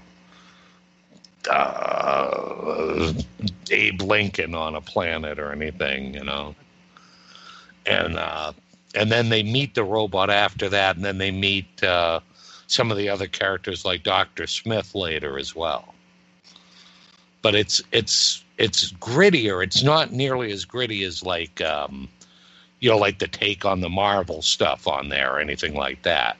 You know, it's not mm-hmm. like Daredevil gritty, but it's it's way more realistic than the old show anyway. But so far, four episodes in, I'm liking it. And the robot's badass. It's it's worth watching just to see the badass robot. Yeah, I'll, I'll definitely will check it out. Yeah. The only thing I do miss though is the old theme song. You know, they don't have the dun dun dun dun dun. dun. They don't have that. Maybe next time. Yeah, that's okay. I can live without that theme song too. So, uh, uh, speaking of TV shows here, uh, the the Walking Dead at its finale, and Oh, uh, you know, I, yeah, I see you know a lot of negativity towards The Walking Dead uh, the last couple of years. Uh, I thought it was one of the best seasons. I really enjoyed uh, every episode. I didn't think it had like a stinker or anything. Oh Uh, I really dug the story arc, and it brought uh, the end to the Negan storyline, and and Oh, it, it brought up, you know, yeah, that uh, there'll be a uh, looks like a new storyline brewing for for the next year. So uh, I really dug it. What was it? Uh, similar to the comic uh, ending with him, or Yes, it was. Yes, Oh, it okay, was. good. Yes, it was. So, which I was uh, happy about. Good, good, good. And Yeah, then, we never uh, like it too much I- when they veer. Yeah, I think the best stuff is when they're very close to the comic, and a lot of the Negan stuff has been really dead on to the comic. And the uh, uh, so then they had a continuation because um, well, they got the staff. I forget Morgan. He left, and then he walked to uh, to the other show, Fear of the Walking Dead. Oh, And so I watched it, and it was it was pretty cool because it did it was just a continuation of uh, the Walking Dead. It, it, it uh, tied up some stuff with him and the people from the Walking Dead, and then he basically just you know walked and ran and took cars across country and uh, ended up on. I, I never saw. I'm uh, no, I'm not familiar with the Walking with the Fear of the Walking Dead, so Mhm. you know I don't know like any of the characters on there, but it was it was uh, it was cool. all right, that's good then. Yeah, so uh, I might have to catch up on it. What is it in its third season? I really don't know. Yeah, I only watched the first couple, and I just didn't care for it. Right, right. I remember them. I do think timeline wise, it doesn't make a lot of sense because it's it takes place before The Walking Dead, Oh, and then now I guess it's just now it's suddenly the same timeline. But I mean, it whatever. It's a TV show, I guess. But Now, is it in a a different little part of the country? Is it like yeah, I think West it's Coast? so you know, or all- something? yeah, it's the West Coast. So he walked oh. all the way across the country. I guess All right. A long way to go. A short Weird, time though. to get there. Yeah, because then if it is like California or something, like there was no civilizations at all in the middle of the country, they just walked through the other. No, they all sucked. The mid, you know, Midwest was like, ah, fuck it, we'll just we'll just kill zombies kill ourselves. You know, yeah. We got nothing to live for. So uh, a, a trailer that our mom is dying to see uh, for the movie is uh, the Meg, Yep. and uh, I, I've always been a guy who thinks just don't even make shark movies because they can't live up to, to, to Jaws, and so I don't think this one will live up to Jaws as far as like quality of a movie, but it does look very entertaining. So I'm actually some people are hating on this. I think it looks very entertaining, and I want to see the Meg. Oh yeah, I like the in the uh, trailer, like the first um, shot you get of of the giant megalodon, like, and it bites into the um, glass and leaves this Yeah. huge like teeth imprint. Was Mhm. was pretty neat. Yeah, that's pretty cool. It's, I guess it's like a, a giant squid. Oh, yeah. good. Yeah, we like a good giant squid. Yeah, it looked- yeah, I like I dig it. I, I and I and Statham is like a. I'm not really big on like kind of like cheesy action movies, but uh, Statham I actually like. I usually like it. In Do you? Yeah. Yeah. He's a guy I've never warmed up to. I think he just mumbles too much for me. It's hard for me to understand that guy. I like. It. Just you just hate the English. Maybe you're right. The mumbly English. Uh, uh, Quiet Place is doing very good, which is good to see. Horror movies continue to do good this year. Oh yeah, that's awesome. That's tremendous. And and word of mouth has been really good with that too. I think. Like, Yeah, yeah. It was weird because I went to, when I went to see it. people. went to see it. I really didn't know if it would like uh, connect to like mainstream audiences besides uh, the very ending, and uh, it did in the theater. I remember thinking, "Wow, this movie's really working for these people." I And they totally erupted it at the very end, which is the only like to me. I find the very end kind of eye rolling. oh But the- really? it's a very the crowd. It's a very it's an audience pleaser. So Oh that's- okay. Yep. Yep. Well, every now and then you got to have like a feel good kind of deal. yeah, yeah. So that's why, because the movie is very somber. Besides that, so. Yeah, just the trailers are pretty pretty down. You know. Uh, The Conjuring 2, The Nun. So, well, it's a sequel to The Conjuring 2. So it's Oh. a spin off of a sequel, which is very weird. Yeah, I'm not really a fan of when they do that because I, I really like The Conjuring 2, but um, I don't need like a standalone movie with one of the Yeah.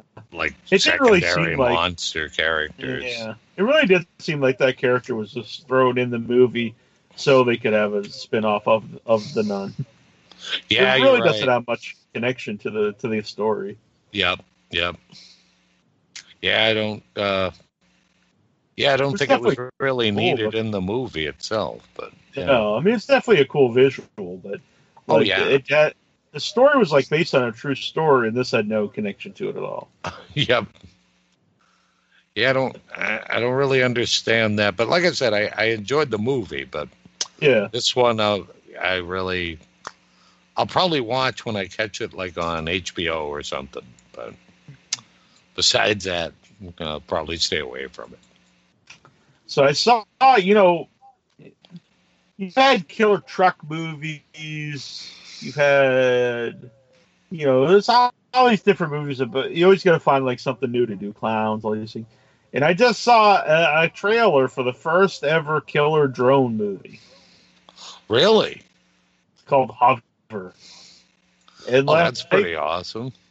like it looks like well made stuff, but it's just weird because so much of it is just like uh you know there's people like looking very like uh you know her horrified and stuff, and it's just like a it's just like a you know a drone sitting there like mm, I don't think I don't. It's not is very it intimidating. by something, or is it just I, I don't think so. I think it's more of it's like just a gone kind of- crazy? Yeah. Wow, that that doesn't sound very frightening at all. No, that did. I don't know. It looks pretty dumb, but I'll see it. Yeah, Oh, I, yeah. I like the you know something new anyway. The killer drone movie. yeah. We'll give them props for that. Mm-hmm. That they're trying something different. Yeah. Well, well, well, we were talking earlier with the guys. Will it do for drones what uh, Texas Chainsaw Massacre did for like you know uh, small uh, The southern places? that went off- stations and Right. Will people just be holy fuck? Look at the drone. It's true. They're just going to drop and hide. and Like, ah, It'll be like the birds, you know. Uh huh. You th- were I went. I, I was alive at the time, but, but you were. Do you think people were like really a, a fearful birds after the birds came out? Do you think there was like a period of time like people, holy shit, look at the pigeon? Pro- probably not like Jaws. I wouldn't imagine. You know, not like sharks or anything. But Yeah. I don't know. I, I gotta. Nah, nah. I don't think so. I. I Nah, I, I don't think it. I don't think they did. I like to just think they were. I I'm gonna start that. I'm gonna go like put it on the Wikipedia page. Just That's be like, and when this movie came out, you know, uh, it started the fear of birds over the city. No, I think actually people got more afraid of birds. Well, not according to your history there. Your, I don't know. This Hmm. might be like altered history, but right? um, I think they were more like afraid when the whole bird flu came out. We need a new flu. What what can Yeah. the next critter be for spreading a flu? From ancient terrors to the search for modern day conspiracies, The Tomb of Nick Cage is the new sound in horror rock. Uncover the mystery of old world horror for the new world order on iTunes, Amazon, and more. Ripley, we should have listened.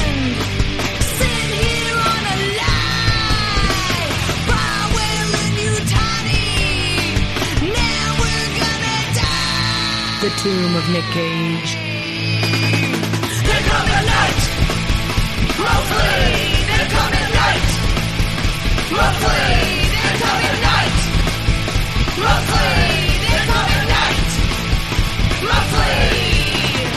Find out on Facebook, Twitter, and Instagram. The Tomb of Nick Cage. They're coming night. Yeah. So the next critter to to get its own flu, like uh, like the the mouse or the the manta ray. What do you think? Mm, manta ray. I think a manta ray could just be you know dangerous on its own. It doesn't need the flu. That's like true. And you don't come into contact with them very often. either. yeah, right. It's like this very rare thing that you only Yeah. see like like once in your lifetime. Holy shit, that's the manta ray. But Stay like, away from uh, it. You might catch a flu. Because like you wouldn't do like the shark flu because the shark's just gonna eat you. So you're Yeah. not really worried about that'd getting be the flu awesome. from it. We'll do a flu of things that'll just kill you anyway, like the tiger flu. Right. You know, so if you get bitten by a tiger, don't worry Uh-huh. about like eating your leg or something. Just watch out because it might Like be it's the flu. contagious. Yeah, I bet the kitten flu that would be bad or puppy flu. that would be bad news. Everyone knows puppies. Yeah, I couldn't control myself. I'd still snuggle with them. I don't care. Speaking of vicious animals, Oh, uh, the, the Terror. It's just an amazing show. I'm loving this. I haven't seen it yet. I still have to catch up on that one. There's been like just too many shows like thrown at me all in, you know, a re- recent amount of time. Yeah. Oh, I love this show. Um, you can they have an AMC like uh, you for five bucks a month. You can just binge watch all their shows. Just Oh, no you can even watch. Yeah, you can watch every episode of this, Oh, even wow. though they're only up to episode four or five. But um, I was Oh, tempted because I like the show. sneak in there. That's Yeah. kind of neat. It did tempt me because I like the show so much. And I don't want no spoilers, but this the episode this week, you did get to see in its full form the creature and the terror. That's awesome. Ooh, It's pretty awesome. It was. It was worth the wait. Oh, it's such a great show. I heard the novel's great too, so I, I would like to read it. Yeah. And the Terrors was a real ship. Yep. Interesting. It's weird to think they're up there for years. Like, I imagine how much it would suck just to be stuck in ice for years. Like, your- Ah. your life as you're living on this ship in, in like the North Pole.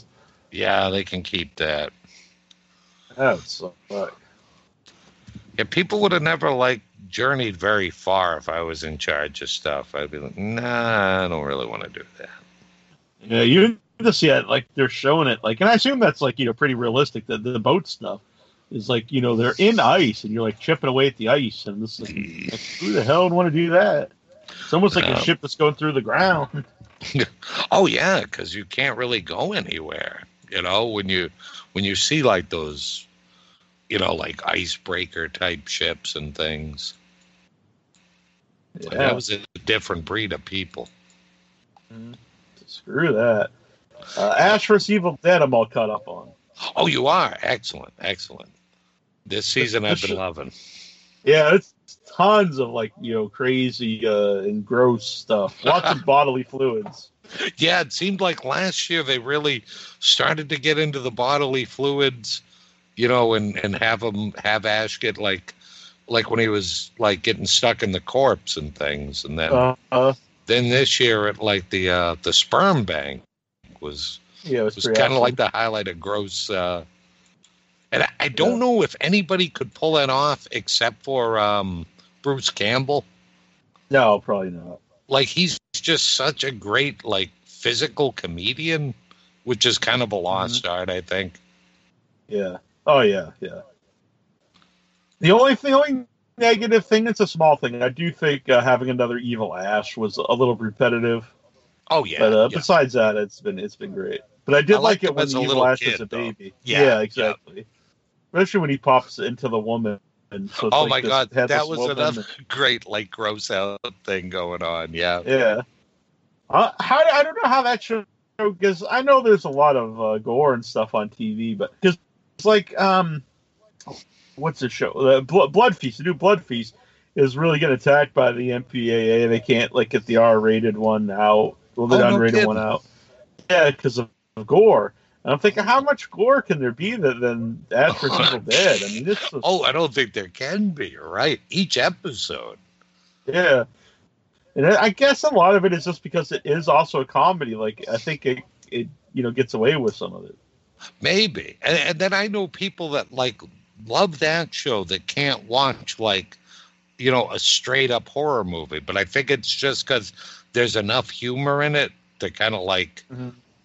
You know balance out just the gallons and gallons of gore Yeah. that like i guess it's okay but i just thought it was kind of funny it's like wow yeah. there's more gross out shit in that move in that show Right. Then than like, like any horror movies yeah exactly It sounds like a Serbian film or something. right, right, yeah, yeah. Besides like a Herschell Gordon Lewis movie, you know, Uh, there's more like gore in this thing than anything you can think of.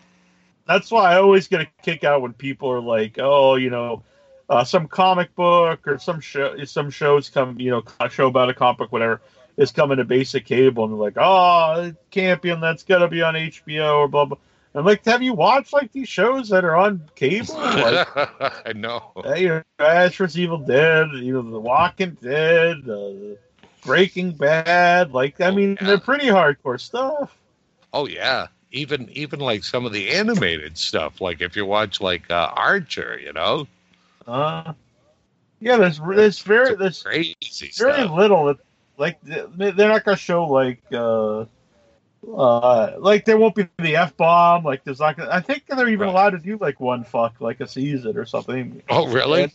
yeah but there's pretty much everything else is, is this game Oh, yeah. and we won't see like penetration I guess but like you're not gonna see that on HBO either No, no.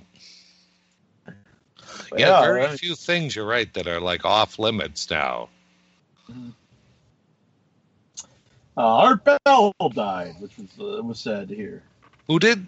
Art Bell, who used to do uh, Coast to Coast, he used to talk about the shadow people, and maybe you never listened to him, but No, uh, he was, you know, a lot of the cryptozoology stuff.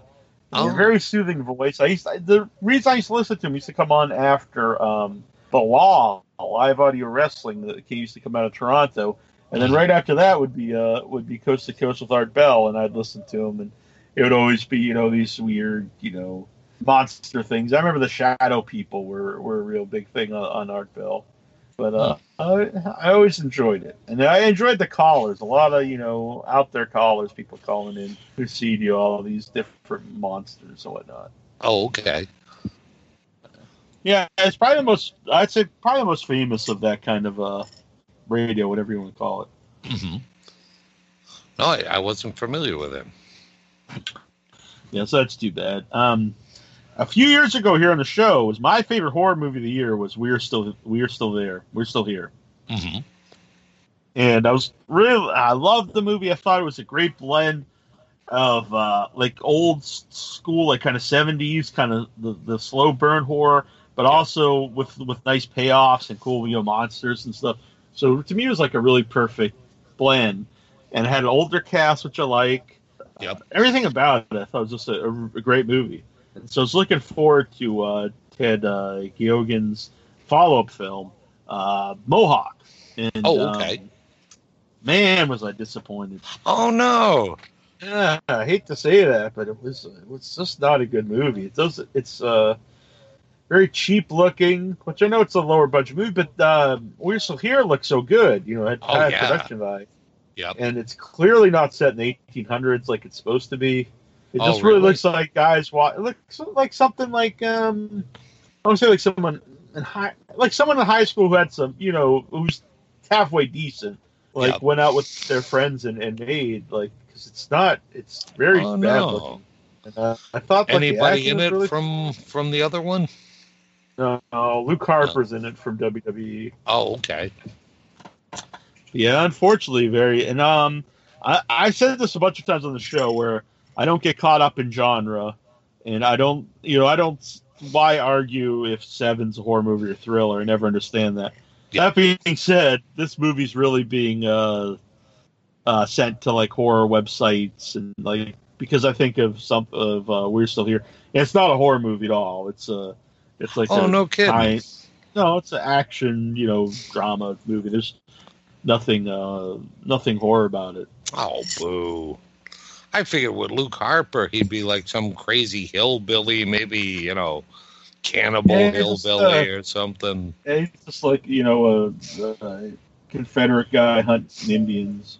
Oh, boo. It's very disappointing. It's, it's too bad. It's something I was really looking forward to. Yeah. So, the new uh, the new Tremors is out, and uh, it's reviewed on, on the website by Jason Mitten over withoutyourhead.com.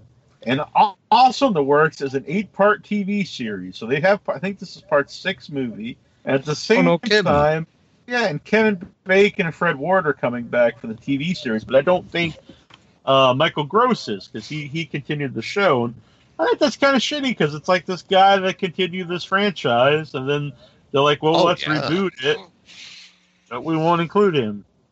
Yeah, that's not good. I thought he was the highlight of like most of those movies anyway. Yeah, definitely. Especially all the sequels. Yeah. You know, yeah. The first, the first one, he's, he's got a fun part, but I think the first one, I, I actually like all all the movies. Yep. You know, to, some degree. They're I don't like, think uh, I've seen them all, but the ones that I've seen, I've enjoyed. Yeah, yeah. You obviously are not like uh, I'm not saying like they're you know They're not Night of the Nosferatu. Dead. Yeah. right. But but I I, I dig them. I think they're fun. Yep, I do too. It's weird that they're, they're continuing the sh- the movies, but at the same time, a TV show that's Now, think the are they going to show- be completely separate, or will they link together somehow? I think it only links to the first one. Oh, I think they skip, you know, all these sequels that that are going on. oh, that's kind of weird. That's like the thing, though. You know, H2. Uh, I know I said this before, but H2O H2O did that with Hall, H2O. You know, Halloween, Mhm. the 20th anniversary, skipping all the sequels. This is a sequel to the original. Totally cool, fun. And this new, new Halloween, we're skipping all the sequels. This is the 40th anniversary. And I'm like, that's all. Uh, I'm not saying the movie will be bad at all. Right. I'm looking forward to it. But it is the exact same thing that H2O did, only now they're skipping even more time and, Yeah. and more movies. All right, that's a little wacky. Yeah. Again, like I just if you're okay, let's say you know, I, we grew up with these movies and we watch them as they came out. But hmm let's say you're a kid that you know this year for your first experience with Halloween. So you watch it's like, well, I'm gonna go back and watch the hall all of Halloween. so like, so I watch Halloween and I watch Halloween two, and they they connect. They're like, you know, this picks up right where the first one ended. yeah. And then the third one, which I really like, but okay, now there's no Myers at all. Now it's about you know these masks that are killing kids. You'd be like, well, what the hell? And then like you know the fourth or the sixth are these. There's this weird story about some Satan, like a Satan group that get Michael and. And I believe Loomis is in most of those, even though he's like, I think he died twice by this point. Or he yeah, died anyway. he's all burned up at one point, right? Yeah. And so then you so it does build up to like there's this guy with boots on and he's walking into the he saves Michael, you know, this place and you're like, Well holy shit. I wonder what what who this guy is. Well, you'll never know. Because then we go to we go to H two O and we're gonna skip all that. So we watch we watch all this the build up that leads nowhere. And then we're reboot then the series reboots to the, the sequel to the first or second. And then then there's a, a sequel to that, and, and and what's her name gets killed. She gets her head chopped off, I believe. Oh, there is a And, sequel uh, to that. Maybe I've never even seen that. Yeah, it's got some uh, one of the rappers in it, Oh, okay. and he just beating the shit. Some rappers beating the shit out of Michael. It's really terrible movie. Resurrection, I think it's called. Okay. He gets his head chopped off in one of them, but then he comes back. You know, it's one thing to come back when you get shot in the eye. That's, but if you get your head cut off, Yeah, then it's tough. Yeah, I think I think the, the explanation is sorry if I'm spoiling this movie. It's, it's been a while, but I think the explanation is like someone cuts a head off, but it's really uh, what's her name in the Michael Myers mask? Like he puts her in it, and then someone else cuts her head off. I can't. Oh, remember. really? I could. Well, didn't she I- I cut his head off? Oh, I you're, you're right. was- you're right. Yeah, I think she did. yeah, because yeah, at the end of H two O, she cuts his head off. Yeah. It's been a while. So Yeah, anyway, oh, so you watch it. Yeah, yeah. So so this clearly is not making any sense. Like why watch movies at this point. And then from there, then you just get a totally new movie that's a retelling of the first movie, but you're slightly different with uh, Rob Zombie's movie. And then you get a sequel to that, which is just totally batshit crazy. oh God, yeah, that's gone, Spell. and then you go and then you get a sequel again to the first movie that's Yeah. so so now this other stuff didn't happen and the head beheading didn't happen all that stuff didn't happen and and again all the stuff that so my idea is i want someone to go out there and make a direct sequel to halloween part six Yes, go off and and, tell us this what if type story. exactly where who the fuck was the guy with the boots Yep. I've always wanted to know that myself. Yeah, so then you just then you can skip H two O, you skip uh, you know him fighting the rapper, you skip the, the zombie, and you skip this new one. And I'm not saying this new one's bad because I have no idea. I only see a poster, but, but Right. that's what I that's what I want. A direct Yeah, sequel. well, to they can make them at the same time, you know. Then we'll have two separate timelines going on. Yep. I think that's what they do with those like bad X Men movies. Yeah, they're just all over the place. Yeah, so why not? I don't We'll try that. You Yeah. Yeah. So that's my idea. All right, I like your idea. It works for me. Uh, I'm sure there's other franchises you could do that with too. Oh yeah, I'm sure. If you look around, there's probably a ton of them. So Gremlins three will not be. They're not going to do a Gremlins three, just another sequel. They're going to reboot the whole franchise, a new Gremlins movie. Oh no, kidding! Which I I'm I would like to see another Gremlins movie, but Yeah, I, me, like I like the sequels. Why not just continue them? yeah, me too. I mean, it's Like, been so much time now. Like, yeah, nobody really remembers. You could do a sequel, and if you want to Yeah. veer a little bit, go ahead. Right. And you know, it's not like um you know, it's not like the Gremlins movies were beaten into the ground and they were blasting them off into space or anything. Like there's Yeah. only two of them. Yeah, they didn't make twenty of them. You know. All right. Yeah. Because I, I don't know. It's like it's cool to see the. I you know I like a lot of, of remakes. I'm not saying all remakes are bad, but it does come a point where it's like, well, I do I have to just keep seeing like you know origin stories of all this stuff over and over. Oh yeah, which was one of the things that I loved so much about um, uh, that newer Spider-Man one was the fact Yeah, that it, they didn't bother. You know, just- they're like, you've yeah. seen this at least twice. You know. yeah, yeah. There's So been like three in the last like ten Yeah. years. Like you keep tell, telling you the same thing over and you know. So we're gonna just assume, you know, yep, I was bitten by a radioactive spider. So let's move from there. Okay, cool. Uh, no, I'm sure the next uh, uh, movies, Universal monster movies, will be like the new reboot of the of the continuation. Of the Oh my god, that's Oh, the man. saddest thing. You're gonna need like a chart of it eventually. Like, well, this is not official canon of Right. Universal horror. This Yep. is the real mummy, not this mummy, and this and this Dracula, and this one isn't part of it. You know, and I Is this this- mummy neither the Brendan Frank- Fraser's mummy? No, no, no. Is is it the Tom Cruise? No, no. That movie sucked too. So we we scrapped all that shit. We went straight to this one. this is the Giovanni Ribisi mummy. And do you, you think are they still? I don't know if the I don't know if you can just go forward with it now. When you just like, No, let's how many give up. times do you have to fail before it's like, okay, this just isn't working?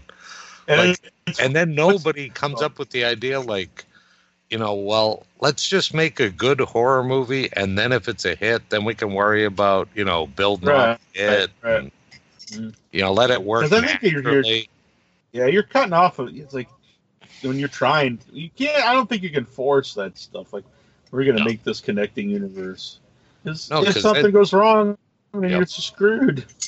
Yeah, because well, look at like you know, the DC thing with the with the Super Friends and like, you know, I know it made some money, but nothing compared to what it cost to make the movie. And Yeah. everybody was so disappointed in it. It's like, w- where do you go from there? You know? I think when you have that much money in a movie and you just have characters that everyone in the world knows, Batman, Super, it's Yeah. gonna make amounts of money Oh yeah, anyway. But but you have to. It still has to be good if you want to like you know. When you're putting three or four or five hundred million dollars in a movie, it really has to be you know something beyond just like yeah. You would hope. shit. Yeah, So what's funny though, I think I remember you know we talked about it years ago, and it was always just even even like horror fans, well not all, but some were like defending it. Was Universal's like, well, they're not going to be horror movies; they're action movies, and people are like, well, that, that makes sense because you know no one goes to see horror movies. Well, and then the last few years, horror movies have blown up, and they've been Oh, like yeah. the biggest movie. You know, Get Out and it, and it Yeah. proved that hey, maybe if they just would have made some really kick-ass horror movies, they would be. It would have been perfect timing. They would have been right in here for like the the resurgence of horror films. Oh my God, yeah, yep, exactly.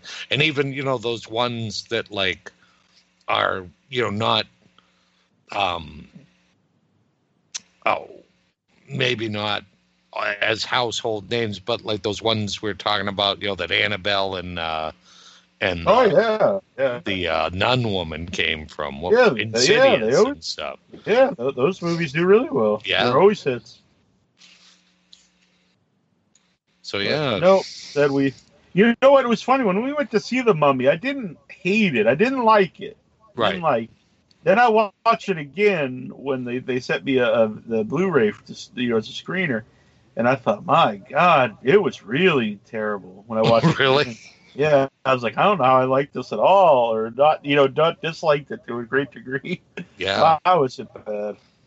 I think I think the only person, well, the only part like that, I think you and I were, you know, when we talked about it, was the woman that was the mummy herself was pretty good, and that was about it. Yeah, yeah, it really was. And I think we just wanted to like it because Oh yeah, because it's a mummy movie, and, and you like you looked over a lot of stuff. But watching it again, well, I remember hating the, that whole beginning, and but watching it again, I was like, oh my god, it was even worse than you remembered, huh? yeah, it was just pits. That's not good. So, uh, Carrie, how do how do you how do you say that guy's name? Elvis, Cary Elvis, Cary Yules. Yules. There we go. Yeah. And Jake Busey are going to be in, in season three of Stranger Things. Oh, nice. That's pretty cool. Yeah, That'll be good. like Jake Busey Jake was, Busey yeah, he was just um, he was only in one episode, but this season on uh, Agents of Shield, he he made a, a guest appearance. Oh, cool. I was like, hey, that's good. Well, good to see Jake Busey, man. Yeah, and I know he was in the uh oh the show is uh, From Dusk Till Dawn. He's in that. Oh, is he? I don't I don't know why I stopped watching that. I actually watched the uh, most of the first season, and I thought it was like really well made. And then Yeah, I remember uh, you telling me about it. Yeah, I could go back and, and, and watch it. I think this is just popped up by the way. Cavity Colors. They make a lot of really cool shirts and stuff. They uh, just got the license for Texas Chainsaw Massacre, and they put out some amazing uh, Texas Chainsaw Massacre enamel pins. So uh, Oh wow! not get anything from them, but I would check it out. They're really they're really nice, and it's cool. They even have the opening scene from the movie where they have the uh, the weird, you know, drippy, zo- uh, not zombie, but dead body, you know, stuck Yeah. up on. Yeah, they made Oh, that. they have that pin. on a pin. Yeah, that's Yeah, that's pretty sweet. So I would check that out. Uh, we're gonna get some stuff, some interviews are gonna be popping up over here on uh on the Without Your Head page. And Always uh, just forward yesterday, yeah. So yesterday was Alex D'Lerma uh, from Fear, Love, and Agoraphobia. It's a very different interview because uh, Fear, Love, and Agoraphobia is a very good um, independent movie, but it's not a horror movie. But um, uh, not at all. But uh, that's fine. I really, I really dug it. It's a good so movie, though, check huh? out. Yeah, it's a you know it's like a it's weird because it's like an independent, really, really like a romantic drama comedy. Uh huh. This is something I would normally watch, but uh, it came, you know, they sent us a screener and uh, I watched it. And again, I expected to, at some point to turn horror because I wasn't sure why they sent it to me. But uh, nonetheless, I really liked the movie. So uh, uh, check out that interview. I thought it was very interesting. I definitely will. And uh, coming up uh, soon, uh, Hiroshi Katagiri, uh, who wrote and directed Gehenna, where Death Lives. Fantastic uh, new movie with Doug Jones, who plays uh, the old man ghost kind of thing. Oh yeah, it's in um. Oh, Lance oh, Henriksen. Lance Henriksen's in that too. Mhm. There's Well, a movie it's a poster I love, Neal. Oh yeah, it's it's really creepy. Yeah. And it was so when I was looking him up, it was you know it's like oh this will be cool. This guy, uh, this movie looks really cool. I'm on, and then I was like holy shit, this guy. This is even though this is the first movie he he directed and wrote. Uh, he's been working in movies for years as a um, uh, special effects guy, Mhm. and like on huge movies. oh like yeah, what- yeah. That you know, list was insane. Yeah, so you know he started out on like Castle Freak, which I really like, not necessarily like a huge movie. Yeah. and then like went on to Escape from L.A., working with you know um, John Carpenter, and then it, like and then it just got on you know Blade, Jurassic Park three, AI. This Oh, guy's yeah. like work. He does work on movies with Spielberg and stuff like what the hell. Yeah. Uh, uh, you know X Men Wolverine. Even though I'm not a big fan of those. I mean that's a big movie. Pirates of the Uh, Caribbean. Yeah, and, and all those That movies, makes you know, some of the makeup effects and stuff are great. Yeah, yeah. So uh, that'll be up there. That'll be uh, really cool to talk to him. And uh, and tomorrow, Friday, there will be a uh, a special uh, show for Soft Matter where where I'll be talking to the star and the director. I'll just say I've already recorded this interview, and uh, but I'm going to post it tomorrow. Uh, Soft Matter for my fellow for the listeners out there who like weird, bizarre stuff like uh, like the, the Greasy Strangler or Tim and Eric. Awesome show. This is the movie for you guys. Okay, cool. Oh, totally weird. It's got it's got stop motion and animation. The special effects, some of them are done with hand painted like or hand drawn like lightning bolts. Uh, I loved it. It's it's definitely a movie for me. It's definitely not a movie for everybody. It's definitely going to be a movie. Uh, listen to me. If you if you like those kind of things, definitely watch it. But I know you'll think of one or two things. You'll thank you, Neal. Thank you, Nasty Neal. That movie is fucking sweet. Or you'll be like, why the hell did I watch that? I'll never listen to him again. right. There's no way. There's no. eh, There's no middle right. ground on that one. There's no. It's either you're gonna you're just gonna love it or you're you're not gonna be into it at all. But I really liked it. So uh, and I hope you guys listen to the interviews. If you whatever you think of the movie, the interviews. Oh, yeah. are very Always listen to the interviews. yeah. So uh, I think that's about it. What do you think, Troy? I know you're you're uh you've got to get up early here. Yeah, I'm the early bird tomorrow. Um, yeah, I I don't think um I have much else to report. I'm gonna make poor nasty Neal fly solo next week because I'll be at uh you know the early screening there for the new Avengers three. So Mm-hmm. Well, I definitely would like to do that, but uh, we get the guest scheduled. It's the last show Oh, yeah. before you know take off. So, Yeah. but uh, I know you. You would. You probably will go see it again. oh, you know I will. Yeah, you and I'll go see it like that weekend or something. Yeah. you know, afterwards. But so, so I, I will not be joining you next week, my brother. All right, but ne- next week uh, will be the final show before the um, Texas Frightmare weekend, which we're looking forward to. Boy, that's really come up quick here. So, uh, yeah, you're not we'll- kidding. Time flies, man. yeah. So as mentioned earlier, Ed Guinn will be here, who uh, who's the driver of the Black Maria uh, at the end of Texas uh, Chainsaw Massacre, and he'll awesome. also be at at the convention. So he'll be on the show. And Gigi Saul Guerrero, who's an independent uh, horror uh, director who uh, who is Lucha Gore, Lucha Gore Productions, and she makes a lot of uh, yeah, uh, horror films. Um, well, a lot of it has uh, lucha luchadors in it, which is very cool. That's awesome. So uh, that's been uh, in the makings for a while. Uh, pretty. Um, I think she just signed, so it's going to have some big news in the show. I believe she, she's got a new show that she was making, a, a series. And from what I understand, I, I, I could be wrong here, but I did see this on Facebook that it might have a deal with Netflix, which is uh, pretty sweet. Oh, very nice. That's awesome. Yeah. Good for her then. So that'll be coming to the show. So, one of uh, big thanks to this month's uh, music of the month, Deathwood. It's a it's an Italian horror punk band, horror punk rock. Oh, They're very that's cool. kind of neat. I like that. And coming up next month, I just the just the got these guys, Goth Brooks will be on music of the month. All right, I instantly love the name. exactly. And oddly enough, it was I believe it was at uh, the Chinese place here in town, Troy. What's it called? China Palace or China Yeah. Garden?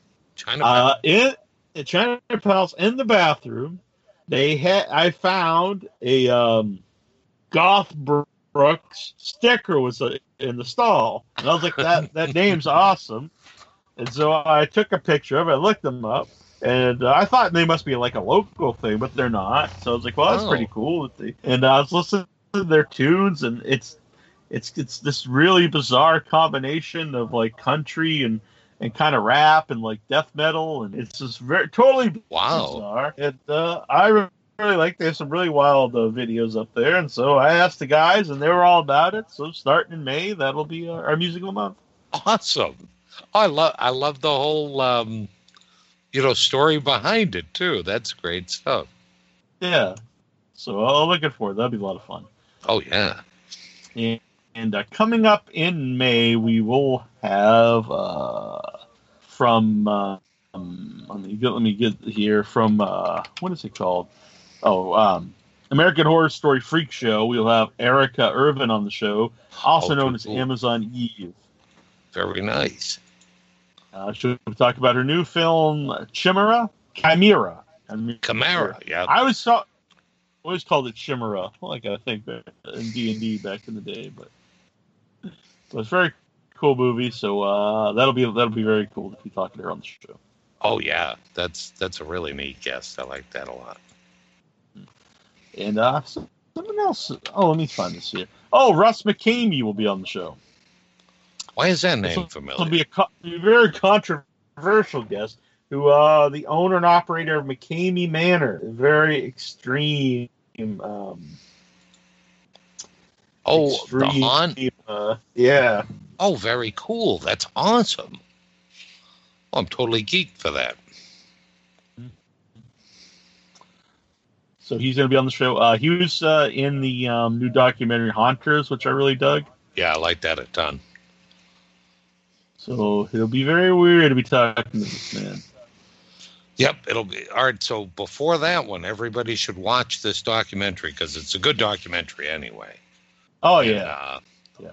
And it's just really, really bizarro.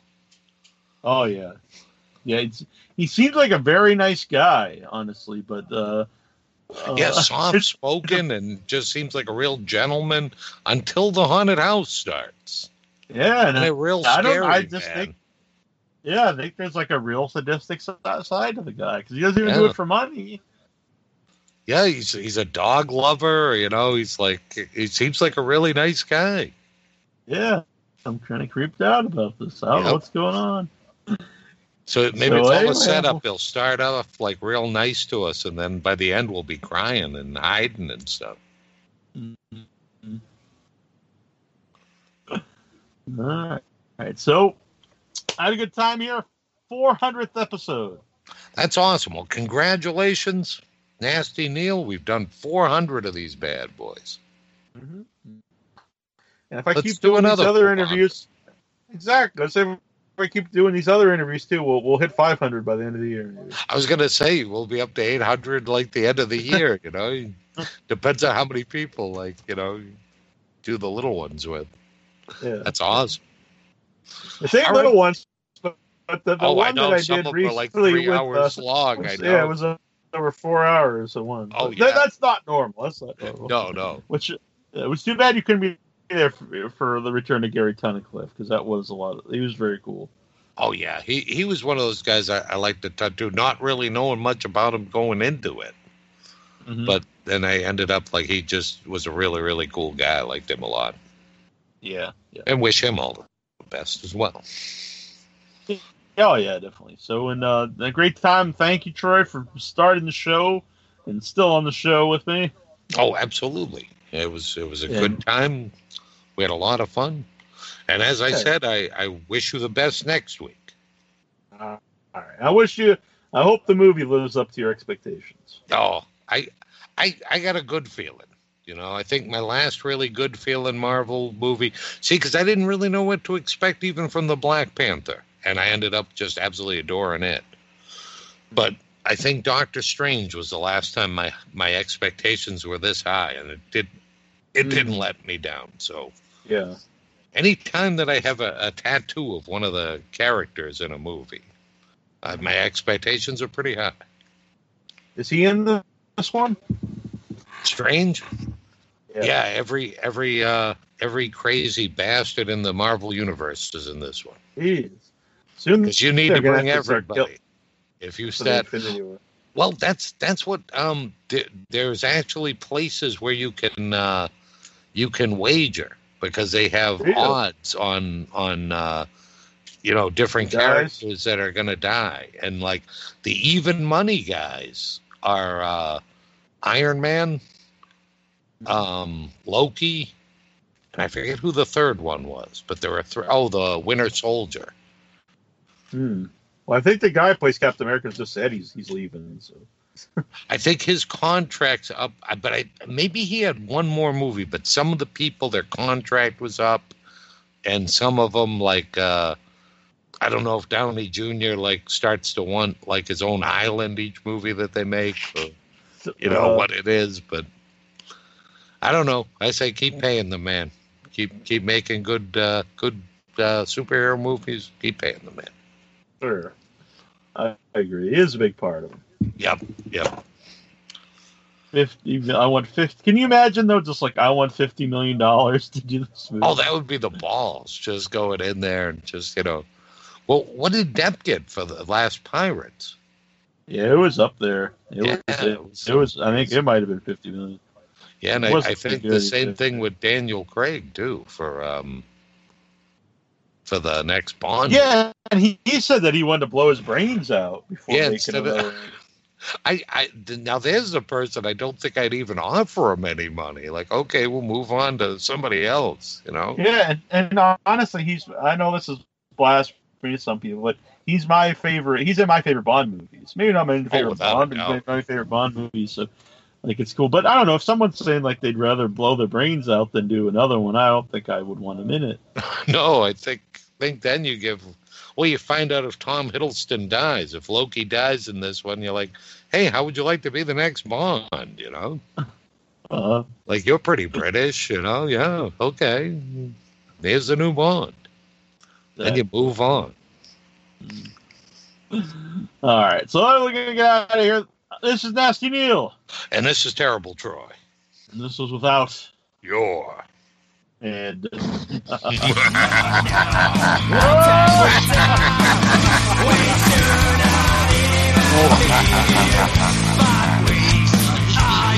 Sure? Oh.